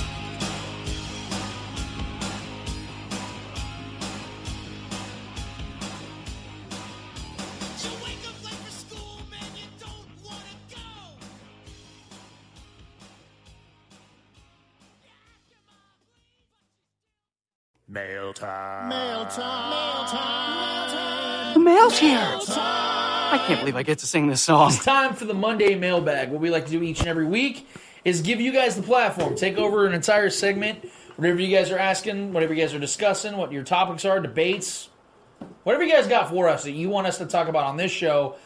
We give you that platform, that opportunity, and we take the time to do so. Let's not waste any time. Actually, you know what? Let's. uh I believe, Gat, you said there's a, a, a we got a new we got a new person on the show. We got a new listener. Yeah, anytime that you have somebody that says, "Hey, I don't even like sports, but I really like these guys," uh, we got Agent Smokey watching us on Twitch. Uh, says know nothing about football, but he's learning and he loves your voice and thinks you should be in news. Oh, thanks a lot, man. I really appreciate that. I, I, I grew it myself. Not, I appreciate. it. Hey, man, look, I, I, I get we we get to talking to people every single day, and, and, and there's people I know that don't watch sports, don't listen to sports, and uh, the fact that they find people that are passionate about it, I, I think that's like anything. Like when I hear people talk about like books, and they they I read this book and it got me inspired. Like I don't read books, like hardly ever. But I'll listen to somebody talk to me about a book passionately if they're passionate about it. So it's all about passion, man. But we, nevertheless, we do appreciate you being here, man, and, and hopefully we can keep you around. And if you want to learn some sports, man, hopefully we can uh, steer you to somebody that knows them. But in the, in the meantime, you want to hang out with us, dipshits. We are here every single Friday night, and you can join our Facebook group, join us on Twitter and on Instagram as well at the Spoken uh, Spoken Pod on Twitter, and Instagram, and just the Spoken on Facebook. But welcome, regardless, man. We're, we're glad to have you and hope you stick around. But let's get to that Monday mailbag. Eddie, how's the Monday mailbag looking this week, my man? Oh man, uh, we got one, about eleven questions. Couple of uh, couple surprise questions there. All right, we'll get to those later. Uh, all right, for uh, first we got uh, Donnie Couch. Uh, hey guys, that's the knockoff Gimli. I don't know what that is. Oh right, it's a Lord of the Rings reference. Nice. Uh, and you can have my axe. Trevor, the flannel jacket model. And, You've had better nicknames, Trevor. Yes, it's descriptive. Yeah. Yeah. And Eddie, the worst side of Nacho Libre. Thank you. That's good. That's good. I like Damn. that. Okay. I don't like how you like you just try to like gl- get over that like, the wrong side. Get that Nacho tick out of my Libre. face. All right. It's, uh, and couldn't forget about Gat the Overseer. There we go. See, that's the only accurate one. Well, I don't know. The Nacho Libre one's pretty good. I, I'm gonna have I to. like that one. Yeah. Yeah. Now that the roast session's over, what are your thoughts on the Ravens Twitter account posting about no holding calls against the Chiefs O line? Man, this is what I'm talking about. This is why I know. This is why I know Salty that the bitches. Chiefs are owning everybody. and They got them scared. They, they got the entire AFC scared to death because you got teams that are penciled in as Super Bowl favorites and the Ravens out here bitching, talking about I got to get my jersey stitched every single, you know, every single or every single play or whatever. Like, dude, shut your mouth. Are you really going to sit here and pretend as if Patrick Mahomes didn't annihilate you from wire to wire? You're going to sit here and try to pretend as if you aren't getting the calls? Bro, there are holding calls on every single play of every single game. For you to sit here and bitch about that to try to take off the focus of the real issue at hand, which is you guys not being able to stop Yeah. the greatest quarterback in the history of the NFL, not my problem, bro. It's your problem. You got to stop him. I don't feel bad for you. It's what you signed up for. And sometimes there ain't going to be the calls. And to be honest with you, I didn't see them. I didn't see anything significant that made me feel like, oh, that, man, the Ravens got robbed on that. I didn't see that. I did not see that. I'll go back and watch the game and see if maybe that is true. Yeah. It sounds like to me just some dude that's got some sour grapes and just It, wants sound- to bitch it definitely it. sounds salty as shit. It, it sounds like a team that was expecting to get revenge and, and absolutely fell flat at once again. Um, and I mean, every time we, we watch a lot of football, an un, unhealthy amount of football, honestly. Um, and every time you watch, even you know whether it's Tony Romo or Collinsworth, and no, no matter who's calling the game, typically they'll point out, you know, that should have been called, or, or oh, that was a missed call on the holding there, blah blah blah. It doesn't matter. They, that's an unbiased take on most of those call, guys calling the games, and I never once heard any blurb about any any any any, any bad or missed call anything on our on our side. So I mean, it's it's just it's pure saltiness is all this is, man. It's a sore loser mentality. Your your your, your quarterback came out and called us his kryptonite.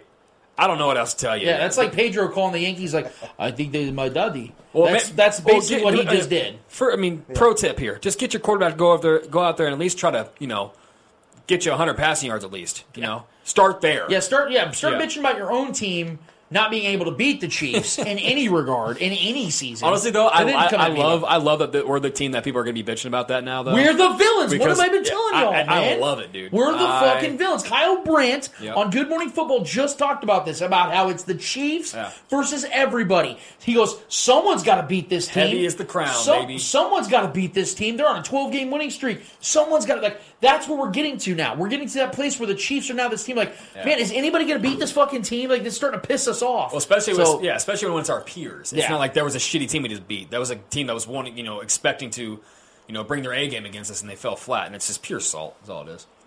Pure salt. Pure salt. Sea salt. Yeah. Wendy's. All right, next question is Donnie Couch. I'm not even watching the finals, and I know this is a pretty, pretty hot take. Hot. He says, "Could Rajon Rondo win Finals MVP? Because I think he could, and I think he'll average seven steals in this series." Next question. No, no, Donnie, it's not going to happen. Se- average seven steals. Has he had seven steals in a single game all year? I don't think so. I No. don't think so. That's not going to happen. Yeah. I think AD's running away with the MVP. Don't drink the bong water, buddy. Just kidding. All right, I'm could just Alex Gordon get into the Baseball Hall of Fame? No. Um, it, he has the credentials on the defensive side because he has gold gloves. Uh, he won seven, I believe, seven in a World row. And well, yeah, and he has a great moment. His problem, though, man, is he has such horrific batting statistics. And in Yeah. baseball, you got to be a good batter.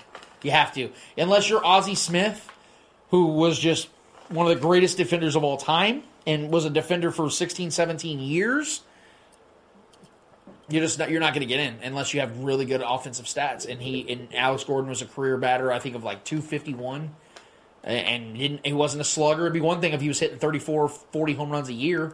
He wasn't, never, not even close. Yeah. Um, so yeah, as much as Gordo meant to this Royals organization, and as as great of a defensive player as he was in the back half of his career.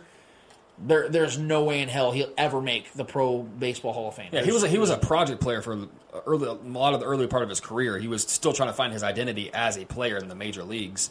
Um, he'll definitely go down in the Hall of Fame for the Royals. No You know, question. I mean, I just think he's.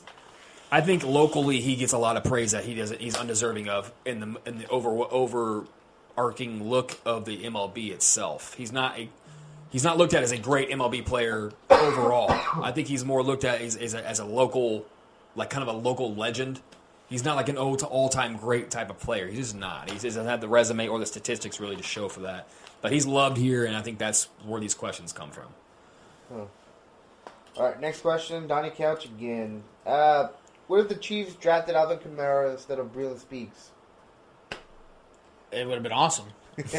I would have loved it. Um, Alvin Kamara is arguably the best running back. We in should football. trade. We should trade for Yeah, that. maybe, maybe make we, it right. Maybe we can go and sign Breeland Speaks back to try Yeah. and see if we can get that trade from the Saints. It's still Since the. Saints are terrible, uh, maybe Alvin Kamara They won't could want use to be on the Super Bowl team. They could use Breeland They can Speaks. use He's- Breeland, yeah. Alvin Kamara is arguably the best running back in football. Um, arguably. Best receiving right now. Best receiving, with, with, yeah. with McCaffrey out. Yeah. So yeah, to have him on this team, I mean, can you imagine him with Patrick Mahomes? That's like a match made in heaven. Yeah. So yeah, it'd be it'd been I fucking you- awesome. You'll have CH right after, right, right behind Yeah, him. CH would never made this team if Kali- or never been drafted if we had Alvin Kamara. No. So Oh, yeah, yeah, it'd, been, right. it'd been awesome because Breeland right, Speaks right, sucks you're as right. much as Alvin Kamara's good. You're right. All right. Uh, next question. Donnie Couch. Where do the Celtics go from here? Because in my opinion, Daniel Daniel Ty, Theis. Daniel Theis. is not the answer at center. Oh no, he's right. Uh, Daniel Theis is a role player. Uh, if he's starting on your team, you're going to be good, but you're you're not. You're going to be where they're at on the couch, and that sucks for the Celtics because I think that I had them as penciled in as my my finals team out of the East. They're frustrating in, in the fact that they're so damn good, but they they're their own worst enemy, and I don't get it because I, I love Brad Stevens as a coach, and I think he is one of the three to five best coaches in this league. But they're wasting opportunities They here. could have used Al Horford, huh? After the 2018 season, when LeBron went to the went to the West with And the Lakers, the Celtics should have capitalized over these last two years because the excuses are gone. You no longer have the juggernaut. He's not there anymore. The monster's not there on the Eastern Con- in the Eastern Conference. You should be able to win the Eastern Conference. Yeah. There's no excuse. They should be in the finals right now. They should be in the finals right now. The Heat are a good team, but if you've been watching this series so far, it's not even close. I would like to imagine that if LeBron and, and AD were going against Jayson Tatum, Jaylen Brown, Marcus Smart, and Kemba Walker, not to mention Gordon Hayward, that's going to be a better series. And we didn't get that because the Celtics choked. They got their asses handed to them by the by the Miami Heat. All respect to the Heat, the Heat are not the better team, and and, so I, I don't know what they're missing, but it is definitely a glaring piece that is missing. I don't know what it is. Maybe they need another star player, but you know how hard that is to do when you already got three and a half stars. That's hard to do. It's hard to do. They gotta figure something out, or else Paul some George? significant. Oh yeah, you, yeah. That way they can blow more three-one series leads. That'd be great. You'll go get way off P. Yeah, they, they, they need to upgrade at that position. They got to do some work. They got a very talented roster. Fuck it, go get Marcus All. Fuck it. I mean, Hey, FC Barcelona, we're gonna need that guy. Hey, can you send him right right this way? yeah, they, they need to they need to go get another big that can hit the shot. I mean, playing small obviously didn't work out for them. Bam Adebayo was just killing them on the boards. You know, if he and he's not, he's an undersized He's guy. 6'9", I yeah. Just, I I just feel like the Celtics straight blew that series. I mean that I know they came off a tough They were fought. the better team. yeah, more talent. I mean, then they would have given the Lakers a more bit of a challenge, but I still don't think they would have. This is a, the Lakers are just a bad matchup for either one of those teams coming out of the East. Yeah, the Lakers would have won either one, but I think Yeah. the Celtics would at least given them a fight. Yeah, yeah, they got to do they got to do something over there. They got to change something as far as their bigs go. But I don't know. All right, next question, Danny Couch. Uh, why do people keep saying the mid range the mid range jump shot is dead when a lot of these teams that have made the playoffs finals have some of the best mid range shooters in the NBA? For example, Jimmy Butler. Uh, I think that I think that's a myth. I think that's created by your casual watchers. Uh, it's like the people that say that there's no defense in the NBA. That's just not true. Um, the league is so talented now that it looks like they don't play defense. When in reality, teams do play defense. If you don't play defense in this league, and you're not a premier scorer, you're not in the league. And playing in point blank, you you know the phrase three and D. Three and D means that you come in the game, you shoot threes, you sit in the corner, you you create space for the playmakers. They'll pop it out so you hit the three, and then you go on the other side, you bust your ass on the defensive side. That is half the league these days. You have your star players, and then you have your three and D guys, and that's at all sizes, from guards to centers. That is what the NBA is today. So I, I don't want to hear this bullshit that they don't play defense, and I don't want to hear this BS that they don't shoot mid range. Plenty of players shoot mid ranges in the NBA. Yeah, a Kawhi- lot of the Kawhi elite Leonard players. Lives, Kawhi Leonard lives at the free. The LeBron. James shoots uh, mid range. Chris Paul, uh, AD. Paul- yeah, and Kawhi Leonard is the master at like Church said the elbow shots. Mm-hmm. Like we got to stop with this BS. It's not. It's not true at all. That's from people that watch five minutes of Sports Center and see all the threes the Rockets shot up and think De- that's the DeMar whole league. DeRozan, that's that's his- yeah. that's not the whole league. Not everybody shoots like the Rockets. That's not how it goes. It's just because the three is the highlight reel shot, and then we got guys pulling up from the logo now. Sure. it's just because the game is, Guys that can shoot from there. The game is stretched out. Guys are able to hit shots from there consistently now, and it, it just shows the talent of the league that's evolved. Yep. So it's it's really just about the overhyping of the three, and I get that because it's an exciting shot, and it gives you one extra point than a two pointer would. So it's gonna mean more. Yeah. But at the same time, I mean, yeah, threes threes are shot at a much higher clip nowadays. The league doesn't, doesn't mean mid range and fadeaway jumpers in the post aren't still very a very important part of the game. It's very much so. Just Absolutely. you just gotta watch, not be a casual fan for sure. Don't be an Eddie. Thank you. exactly. All right. Uh, next question is uh, Thank you. Donnie Couch. It says, "My last question: Could Josh Allen become even better than Jim Kelly?" Yes. Oh, yeah. As crazy as that sounds, because Jim Kelly is one of the better quarterbacks of his generation, Allen is a much more talented quarterback than he is, and he plays in a league where quarterbacks have more of an opportunity to to succeed, and they're more protected. Uh, Josh Allen is one of the greatest athletic quarterbacks I've ever seen in my life. Raw Uh, he- he's yeah. stupid raw talented, man. Yeah, and he's. I think he's really starting to put it together, and it's no. It's no coincidence that at age 24 he's starting to put it together. That's where we start to see a lot of these young quarterbacks. Age 24, 25, you start really putting it together. So Yeah. yes, to answer that question as honestly as I possibly can, I think Josh Allen has a real chance to be the best quarterback the Bills have ever had. Uh, yeah, I, I 100% agree. I mean, as far as the numbers go, I think if he stays there for the majority, if not all of his career, and he stays healthy, and you know, he and the way that offense is set up, I mean, that that that, that whole offense is ran through him, similar to how Cam Newton was early in his career. You know, but he's got much bigger arm than Cam Newton ever had. He's just incredible, and his ability to his ability to throw on the run is also incredible too. And he's getting more accurate, I think, as as he's growing. So yeah, I mean, Jim Kelly is obviously Hall of Fame great. Um, yeah, I mean, I def- definitely think his his trajectory, and I think that's just the way the game has evolved too. With these quarterbacks, I think athletes are just better nowadays. So yeah, I think it's definitely a possibility if he stays healthy and has a you know a long career in Buffalo. All right. Next questions. Well, next group of questions comes from, you know, our very own uh, Gat. Oh, right. I knew there was a guest appearance on this. So I don't know if she wants to do the honors Let's- and ask the do you have them questions or do you want- herself. Probably pulled. So I, I don't know. I was surprised to hear that we have a participation within our group. This is do. amazing. Uh, yeah. obviously. I thought Eddie was going to Vanna White it up for me. But, Hey, well, I'm no, you're, got it, I got it. no, you're Let here. do She's this. got I'm number, I'm number Hey, it is funny that, and I know this is going to be recorded for our podcaster, so bear with us here. As we're talking about the mid-range jump shot, LeBron did a fadeaway mid-range jump shot, and guess what happened? He made it. He missed it it? happens. He sunk The it. mid-range is still real. He went in. It's a real It happens, guys. He's the good. mid-range is real. He's good. Just like that, Larry O'Brien's going to be real for the Lakers in two games. Aww. It's going to be real. All right. Oh, here we go. Here we go. Um, uh, I have a couple of them that I just like to talk about media slander. That's my favorite topic. Hmm. Uh, who are the biggest offenders of Chiefs slander in the mainstream media right now? I need a running shit list. Thanks in advance. Uh, I try to be careful not to give these people too much credence, uh, but I think it's pretty obvious. You have your normal ones. Uh, you have your Skip Baylesses. You have your Eric Manginis. Uh, you, for some reason, Brandon Marshall's a thing. Um, y- yeah, th- those are the three that stand out the most. I would imagine No. against the Chiefs. Who else What's we got? that? What's that guy that? Uh, uh, what's uh, the fucking guy? Marcellus Wiley. There you Yeah, go. Marcel Marcellus Wiley's more against uh, Patrick Mahomes being better than Lamar Jackson for some reason. He Yeah. starts talking about quarterback rating in regular season, but ignores their That's what I playoff was going to say differences. too. like, Marcellus Wiley. Yeah. Yeah, so Marcellus, I would say those are the four ones. Eric Mangini is the one that gets me the most because, first of all, I don't even know how he's on TV.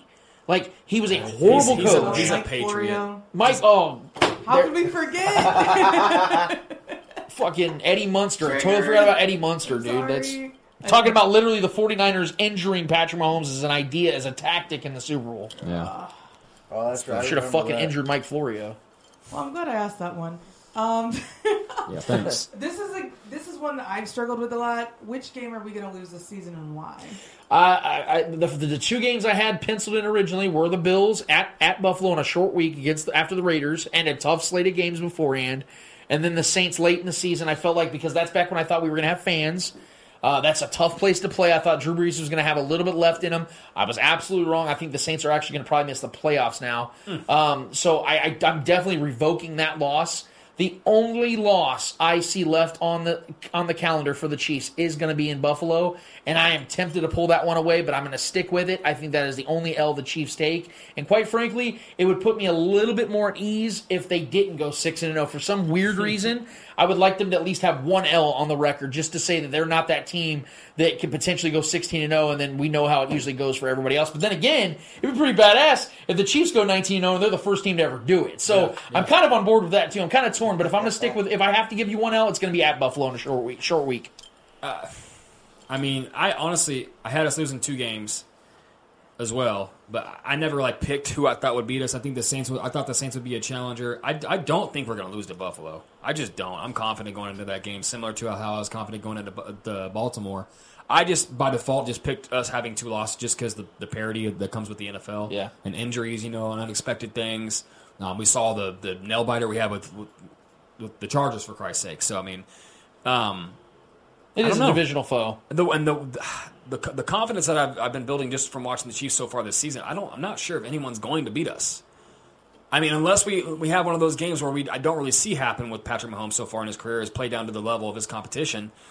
I, I just don't. I, the Chargers just play us well, point blank. Period. That's the only team I've really seen. That's uh, them and the Patriots. That's why I have a similar, a, a slight concern with this Patriots game, even though I have us winning by double digits. I just think that those two teams, the Chargers and the Patriots, we have close games with. I mean, the Colts obviously, uh, but we don't we don't play them this year. But yeah, I think I don't know. I just the way I feel very confident going into every game now. I don't.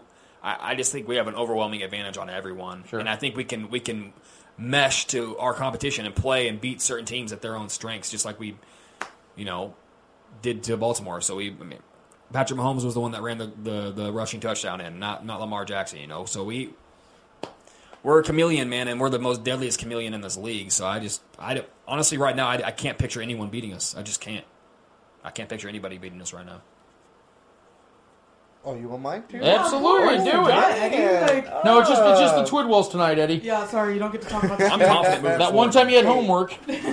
Yeah, we're not used to you being here. This, this is a little bit weird for us. I'm, I'm with Lance in in the L. Uh, I had us losing to the Ravens and to the Bills uh, this season, but obviously it didn't happen against the Ravens.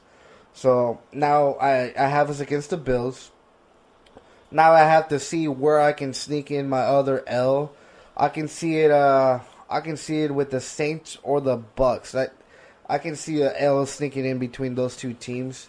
Hmm. Just I don't know. I, I feel like the I Chiefs are not. Arians like master out master masterminding Andy Or Grandpa Yeah. Brady. I'm, Yeah, not, I'm not so- worried about the Bucks at all. So that's what I'm saying. I don't know Yeah. where to Yeah. give that L. So that's what I'm saying. Those two teams could possibly sneak in now, Yeah. uh, but I'm not. Uh, the only L that I can be like, okay, th- that might be an L is the Bills. Yeah.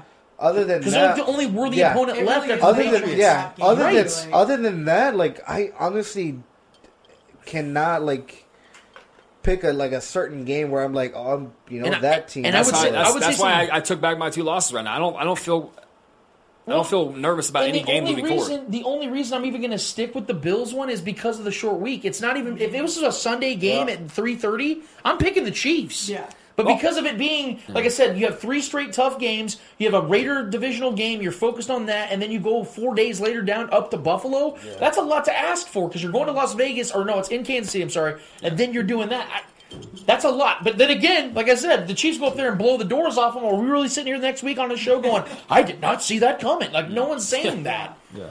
They're going to have to find an L. Like, literally. They're Yeah. going to have to find. It's like us on a weekly you know basis where we're looking for L's to give. Barring health. They're going to have to go out there and try to find an L to take. Yeah, barring health, I mean, uh, outside of someone getting hurt, you know, that's a very important player for this team. I just don't, I don't see a true challenger, man. I just don't. So It's kind of a nice spot to be in, so I'll take it. Boy, you ain't lying. complain. Sitting here talking about when we're going to possibly lose. Like, man, things have gotten good for us out here in Kansas City. It, it really has. Uh, next question is from me. Oh, yeah. You want me to hex anyone in sports for you? I'm running out of people to have beef with and miss doing spells. You know what? I, I don't know if it's a certain person, but I would like. I, I wish you could do it to a certain narrative Okay. because it's now that we're seeing what we're seeing right now in the NBA. We're seeing LeBron dominate like we've never seen another player in the history of the NBA dominate Besides Michael Jordan, right? more than Michael Jordan. But the point is, the point is this. I, I'm getting tired of hearing these narratives. Like I, I respect guys like Chris Broussard to an extent because I like his delivery and his cadences and all those things. But I hate this lazy belief that he has. Like he was speaking yesterday on multiple shows. He's trying to cut away years of Michael Jordan's career to make his career look more pristine, and that's not how you do it. That's not how this works. You can't say he only played 11 seasons. No, he played 15, and he won six titles in those 15 years. So he's trying to say that he won more titles in less time, and that makes it better than LeBron going to 10 finals in 17 seasons. Listen, I know the goalposts have been moving since LeBron was 18 years old. I get that, and it's going to continue even after he wins his fourth in a, in a couple of couple probably six days. That doesn't change the fact that he has faced tougher competition and has taken worse teams further. We got to quit ignoring the obviousness here. And as LeBron now is going to about to be going on a three-peat and ends up tying Michael Jordan, ironically, with six championships, what is going to be said then when he ends up going to 12 championship, 12 finals and wins six? Because that's what's going to happen. I wish that hex. I want if we could put a hex on. I want to put a hex on that narrative now, two years from now. So when we look back at the show and we're like at episode 330, we're put- talking about this. I'll put five hundred dollars on that. He don't. We have it on video. I take Venmo, Hey, AD Cash App, and straight up cash, homie. A- Five AD, hundred AD bucks. said he wants to f- follow LeBron to nine straight championships. So Hey, no. They're going on a three-peat. I mean, I'm not saying he's gonna play another nine years, but another look, four or look five. at me now. happen. This became a hot take. Hot take since you know a little part. The Lakers are going to a three-peat. Remember, I said that they're three-peating. Uh, There we go. So put a hex on that bullshit narrative. I don't know what you guys have. That's just mine. Uh, I mean, I'm just gonna take the low hanging fruit, Skip Bayless. I just, I, I'm waiting for the guy to get out of the business. He, he's just, he's pale literally, raisin. he's literally a high paid troll. I just, uh, I don't know. Hey, he's I, a I goat. thought Leave him alone. he's You can replace him. If there- just- if- if there's ever an is like opposite goat- Yeah, uh, uh, uh, Yeah. uh, uh, She's like a I forgot- Ernestine. How about Ernestine. you say replace Shannon Sharpe? Okay. So you mean the real talent of that show? Shannon Sharpe is Whoa. Shannon Sharpe is the brains of that show Yeah. and, and the Don't do that, Skip. Don't Skip. skip. Bad. I like Shannon Sharpe when he does his own edits. Uh, they they kind of remind me of like a grandpa discovering. He's so good. Like some sort of weird app. When he wears the like, goat makes- mask and Yeah. the stogie. And like Got that anytime henny has right The like old this henny. Club like, Shay oh, Shay. God, Here we go. Oh, Club Shay Shay. And it's crazy too because I hated that guy growing up. That was that was Oh, that was the arch nemesis of Tony ass off. Gonzalez. Yeah. So I, I hated and that now guy. he's and now he's Mr. Mahomes boy. Like, how are you gonna hate him, bro? He loves Yeah. Mahomes and LeBron And James. even, I just I like his personality. Period. Sure, Yeah. Skip is just Do you have any Formula One drivers? Eddie? Tough. yeah, Eddie, how about that? Anyone that you're mad at? No at? F1s? Oh, Lewis Hamilton. We can. Oh, the goat. What go? Michael Schumacher. I still remember the day that Eddie wasn't here, and I was like talking about Lewis Hamilton for some reason. You're like, "Oh, Eddie." Eddie hates would be that eating guy. this shit up. That's his guy, right? I love it. All right, fine. You guys are a lot more like nice than I thought. But whatever. uh, so, what will happen when the Heat win the finals? Number one NBA fan over here. knows Uh, it would be the greatest ups. Oh, you not finished the question? Uh, will Eddie and Lance finally race if the Heat win the finals? I feel like that is something that we. If could he maybe actually bet wants on. to race, he hasn't won a race in like we. I've been trying to. I've actually been working out, but I'm this over here guy looking for the doesn't do excuses. anything. Where them excuses at? I will Yeah, run exactly. backwards when Where these guys is your run forward. How about excuses? Dude, I've been the one. Wait, Bullshit. I've been Yeah, the I'm I'm one. gonna run backwards. Hey, I'm triggered. Fuck this. where at, bro? Blaming me Let's do this. I'll, I'll show up at your house tomorrow morning. sounds good. Naked. Let's record this shit. Naked. All right, Sounds hey, good. One, of- one of your sisters, Mama Ortiz, somebody's recording this One shit. your- Catch that, Ayo, homie. Oh, oh you catching a hamstring? That's what you catching. A torn Catching glute. something else. He's catching a torn glute. That's what he's catching. hands. Ca- yeah, you're gonna catch hands after you're on the ground like, br- like heaving, and I'm gonna gonna- piece you up. this I will put odds Yeah. on it. We I'm will gonna- stream it live. Yeah. Like I'm totally down. If Do it the- live. If the Heat Yeah. win, wins the Yeah, yeah, finals, yeah.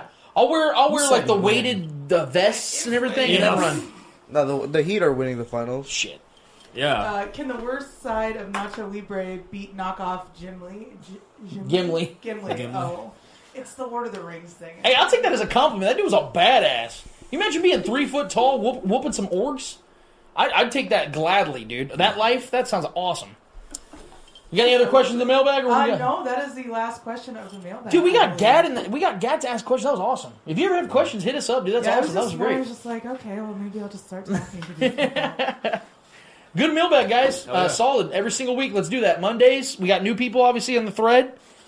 Hit us up, man. If you're if you're learning sports, we're here to, like I Agent said, steer, steer. Yes, Mr. Smoke, Smokey. Yeah, dude. If you got you got anything you want to ask us, man, hit us up. We're here to we're here to do that, man. This is what we're all about here. So we have one more order of business, and I believe it's called what's it called, guys? Hold this L.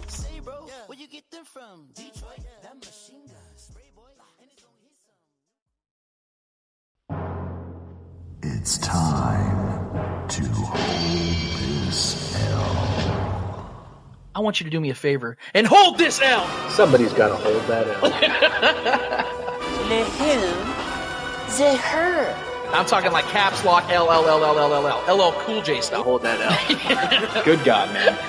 Hold this gigantic, veiny, oh, pulsating L. Man, you are one pathetic loser. You ignorant bastard. oh, that was great. Oh, hold Sorry. this L. It's time to hold this L. Each and every week, what we like to do is uh, give out some much needed, much deserved, some friendly or unfriendly L's in the world of sports. Regardless of what they are, I promise you guys that the person or the team, the athlete, whoever it is, absolutely deserves it. Let's start with Mr. Yo Yo Yo himself, Eddie, who is holding the L this week for you, my man. Can you take a guess? The Heat? Your NBA predictions? Literally. I, I made guesses. F1? There you go. Yeah! All right. That was my only real guess. I promise. I promise. I was trying to just be a smart All ass. right, so I'm going F1. Uh, so Red Bull, uh, two years ago, they signed a contract with Honda. Uh, they were going to do their power, uh, their their engine, their power units, pretty much, um, and they were to to take everything by storm and do all this and that. Well, Honda today, earlier today, announced that it is pulling back after the 21 tw- the 2021 season. So they are going to be no longer in Formula 1 even though they had agreed to be in Formula 1. So Honda today decided that they that's just not what they wanted to do. Damn. So Red Bull Racing, who had a pretty good engine before this one, I think they were doing Renault, are pretty much stuck in without a engine supplier or Shit. a power unit supplier for next season. So the the se- this year's season's about to be over, Shit. and now they're like with no engine for next season. That's great. That's massive L. You're correct. Yes. So Mm, great, great indeed. they thought this was a mega partnership. They thought this was going to be amazing. They thought this was going to be the next best thing. Red Bull Racing, you're going to have to Hold this L. Trevor Twidwell, who's holding the L for you this week? I don't know if you guys saw the entertaining game that was the uh, Dallas Cowboys and the Seattle Seahawks. Fun, entertaining game, high scoring game. Uh, I think we all expected that, so we got it as a as football fans. We got what we expected.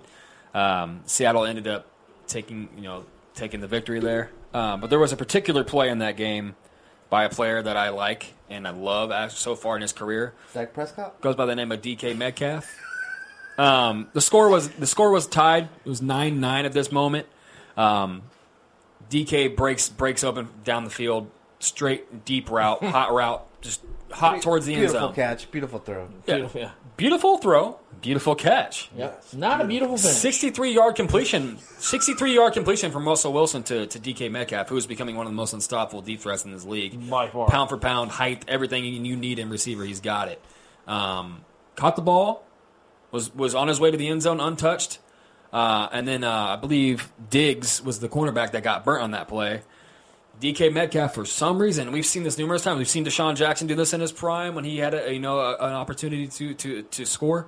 Um, for some reason, he just forgot that there was a defender trailing him.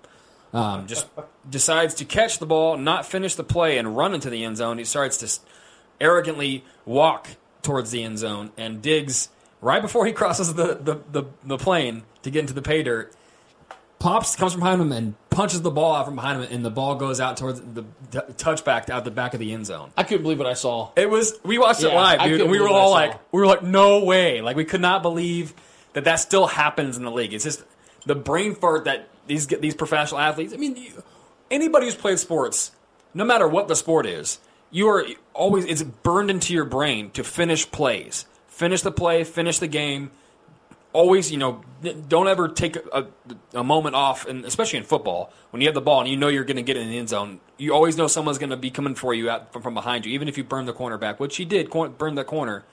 Diggs didn't give up on the play, came from behind him, punched the ball out. I mean, you can't get much. You can't have much more of an embarrassing moment than that as a as a receiver. When you made the great play, the ball was thrown perfectly from your quarterback. The game was tied. It's a big game between you know Cowboys and Seahawks.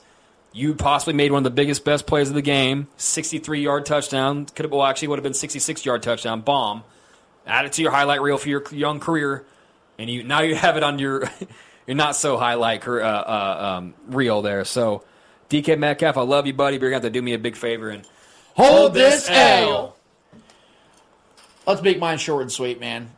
My my L is absolutely going to the Washington football team this week. No Kyrie. You got no. You, you got you got to think about that. Yeah, Kyrie. That's easy. I He's- wanted to go there, but that was just too low. That's just too easy, man. Like, if if you don't know what we're talking about with Kyrie, just go research that and just go Oof. listen to his That's horrific. L, that's a that's a that's a like we said, like we Those said, that, that was an absolute L. Um, Yeah. Mine's going to the Facts. Washington. Mine's going to the Washington football team because of the fact that they have the unfortunate luck of having to face the Baltimore Ravens directly after they just got absolutely they got their shit kicked in by the Chiefs in their house on Monday Night Football. the the the line right now I think is 14, 14 and a half uh, on the Ravens. I'm actually going to take the over. I think they're going to actually absolutely obliterate the Washington football team. So this is a prophetic L. Uh, this is an L before it actually takes place because they are going to absolutely get destroyed in this game. I wouldn't be shocked if the Ravens win by five touchdowns. I'm being dead serious. I think they're going to go out there and just um, um, um, um, mutilate this team and take out all their aggressions against the. They wanted to take out on the Chiefs if they had a chance, but they can't because they just can't seem to, you know, Yeah, play good. adequate football against the Chiefs. So in the future, I, I I know you guys have already taken several L's. Your your your owner is a literal walking L. Uh, but do us a favor here at the Spoken Podcast and take an additional one. So please, Washington football team, hold, this L. Thank you, Yeah, guys. it's going to be a bloodbath. It's going to be horrible, like really, really bad. Horrible. Granted, that's a fairly good defense in Washington. but yeah. But Chase Young's probably not going to play again. Yeah, he's hurt. So yeah, and, and like I said, they're pissed off, and you don't want to face a pissed off team that is is that good. And that defense is probably going to just. Yeah, it's gonna. Dwayne Haskins is probably going to get benched Oh, at half. Alex Smith is playing that game. Oh God, I hope not, because that's Oh, not going to he be good is. for him either. I was either. thinking to play a snap this year. So eighty four, man. Snap is not the word. I know. Episode eighty four. This is uh yeah, this was an absolute blast. Uh, the Monday mailbag was top tier, especially since we had Gat chime in on a few ones. The hexes. I mean, how many times you get to talk about hexes, man? That's badass. Yeah. Hopefully those work out just fine. Um, man, BJ Kissel, what can I say? We got him. We got him on the show. Um, thanks so much, man. It means a lot. Big time influence to me and several others, countless others here in Kansas City. Man, you brought it. You got us some great information. I love hearing the stories of your time with the Chiefs. I'd love to sit down and, and hear several more of them, man, because I know you got them. But uh, follow our guy, Let It Fly Media. They're doing great work out there, guys. Uh, a, a- a sister team, I consider them, man, out here in KCPN. If you're not subscribed to ours, man, we literally just had a week full of content. I'm not kidding every single day of the week we got shows man. I'm telling you guys for and it's not all just sports. I'm telling you li- lifestyle like i mean gat's got gat's got cool guests all the time man. I mean three Miller Lite three Miller Lites deep. Dude it, it- it's, it's incredible the kind of guests you can get man. And i'm telling you guys it's interesting stuff inter- interesting talk. I would recommend it. You guys need to absolutely follow gat. It's just great that we got her having contact. Fake ned's gonna make a revival uh, we got Gutter Sluts, my our brother Rob, man. He's always talking about life and, and, and, and you know pop culture and life and what's up to date. He's always got super controversial topics. Highly recommend him. And KCPN's only going to continue to grow, and that's our goal here, man. Is to continue to grow and represent our city that we love the most as well as we possibly can. And we thank all of you for making that possible. Otherwise, what the hell are we even doing here? We're just wasting our Friday nights, and we want to be here with you guys. So we thank you for all the live streamers, for the YouTubers, and for our OG podcasters, for Gat the ones and twos always making this thing happen. For Trevor Twidwell, for Eddie Ortiz, for BJ Kissel and Let It Fly Media, I am Lance Twidwell. E- episode 84 of the Spoken Podcast. Until next week, when we're talking about the Chiefs moving to 4 0 against Bill Belichick and the Cheaters, we out of this bitch. Have a great night. Have a great weekend. Love you all. Later. See ya.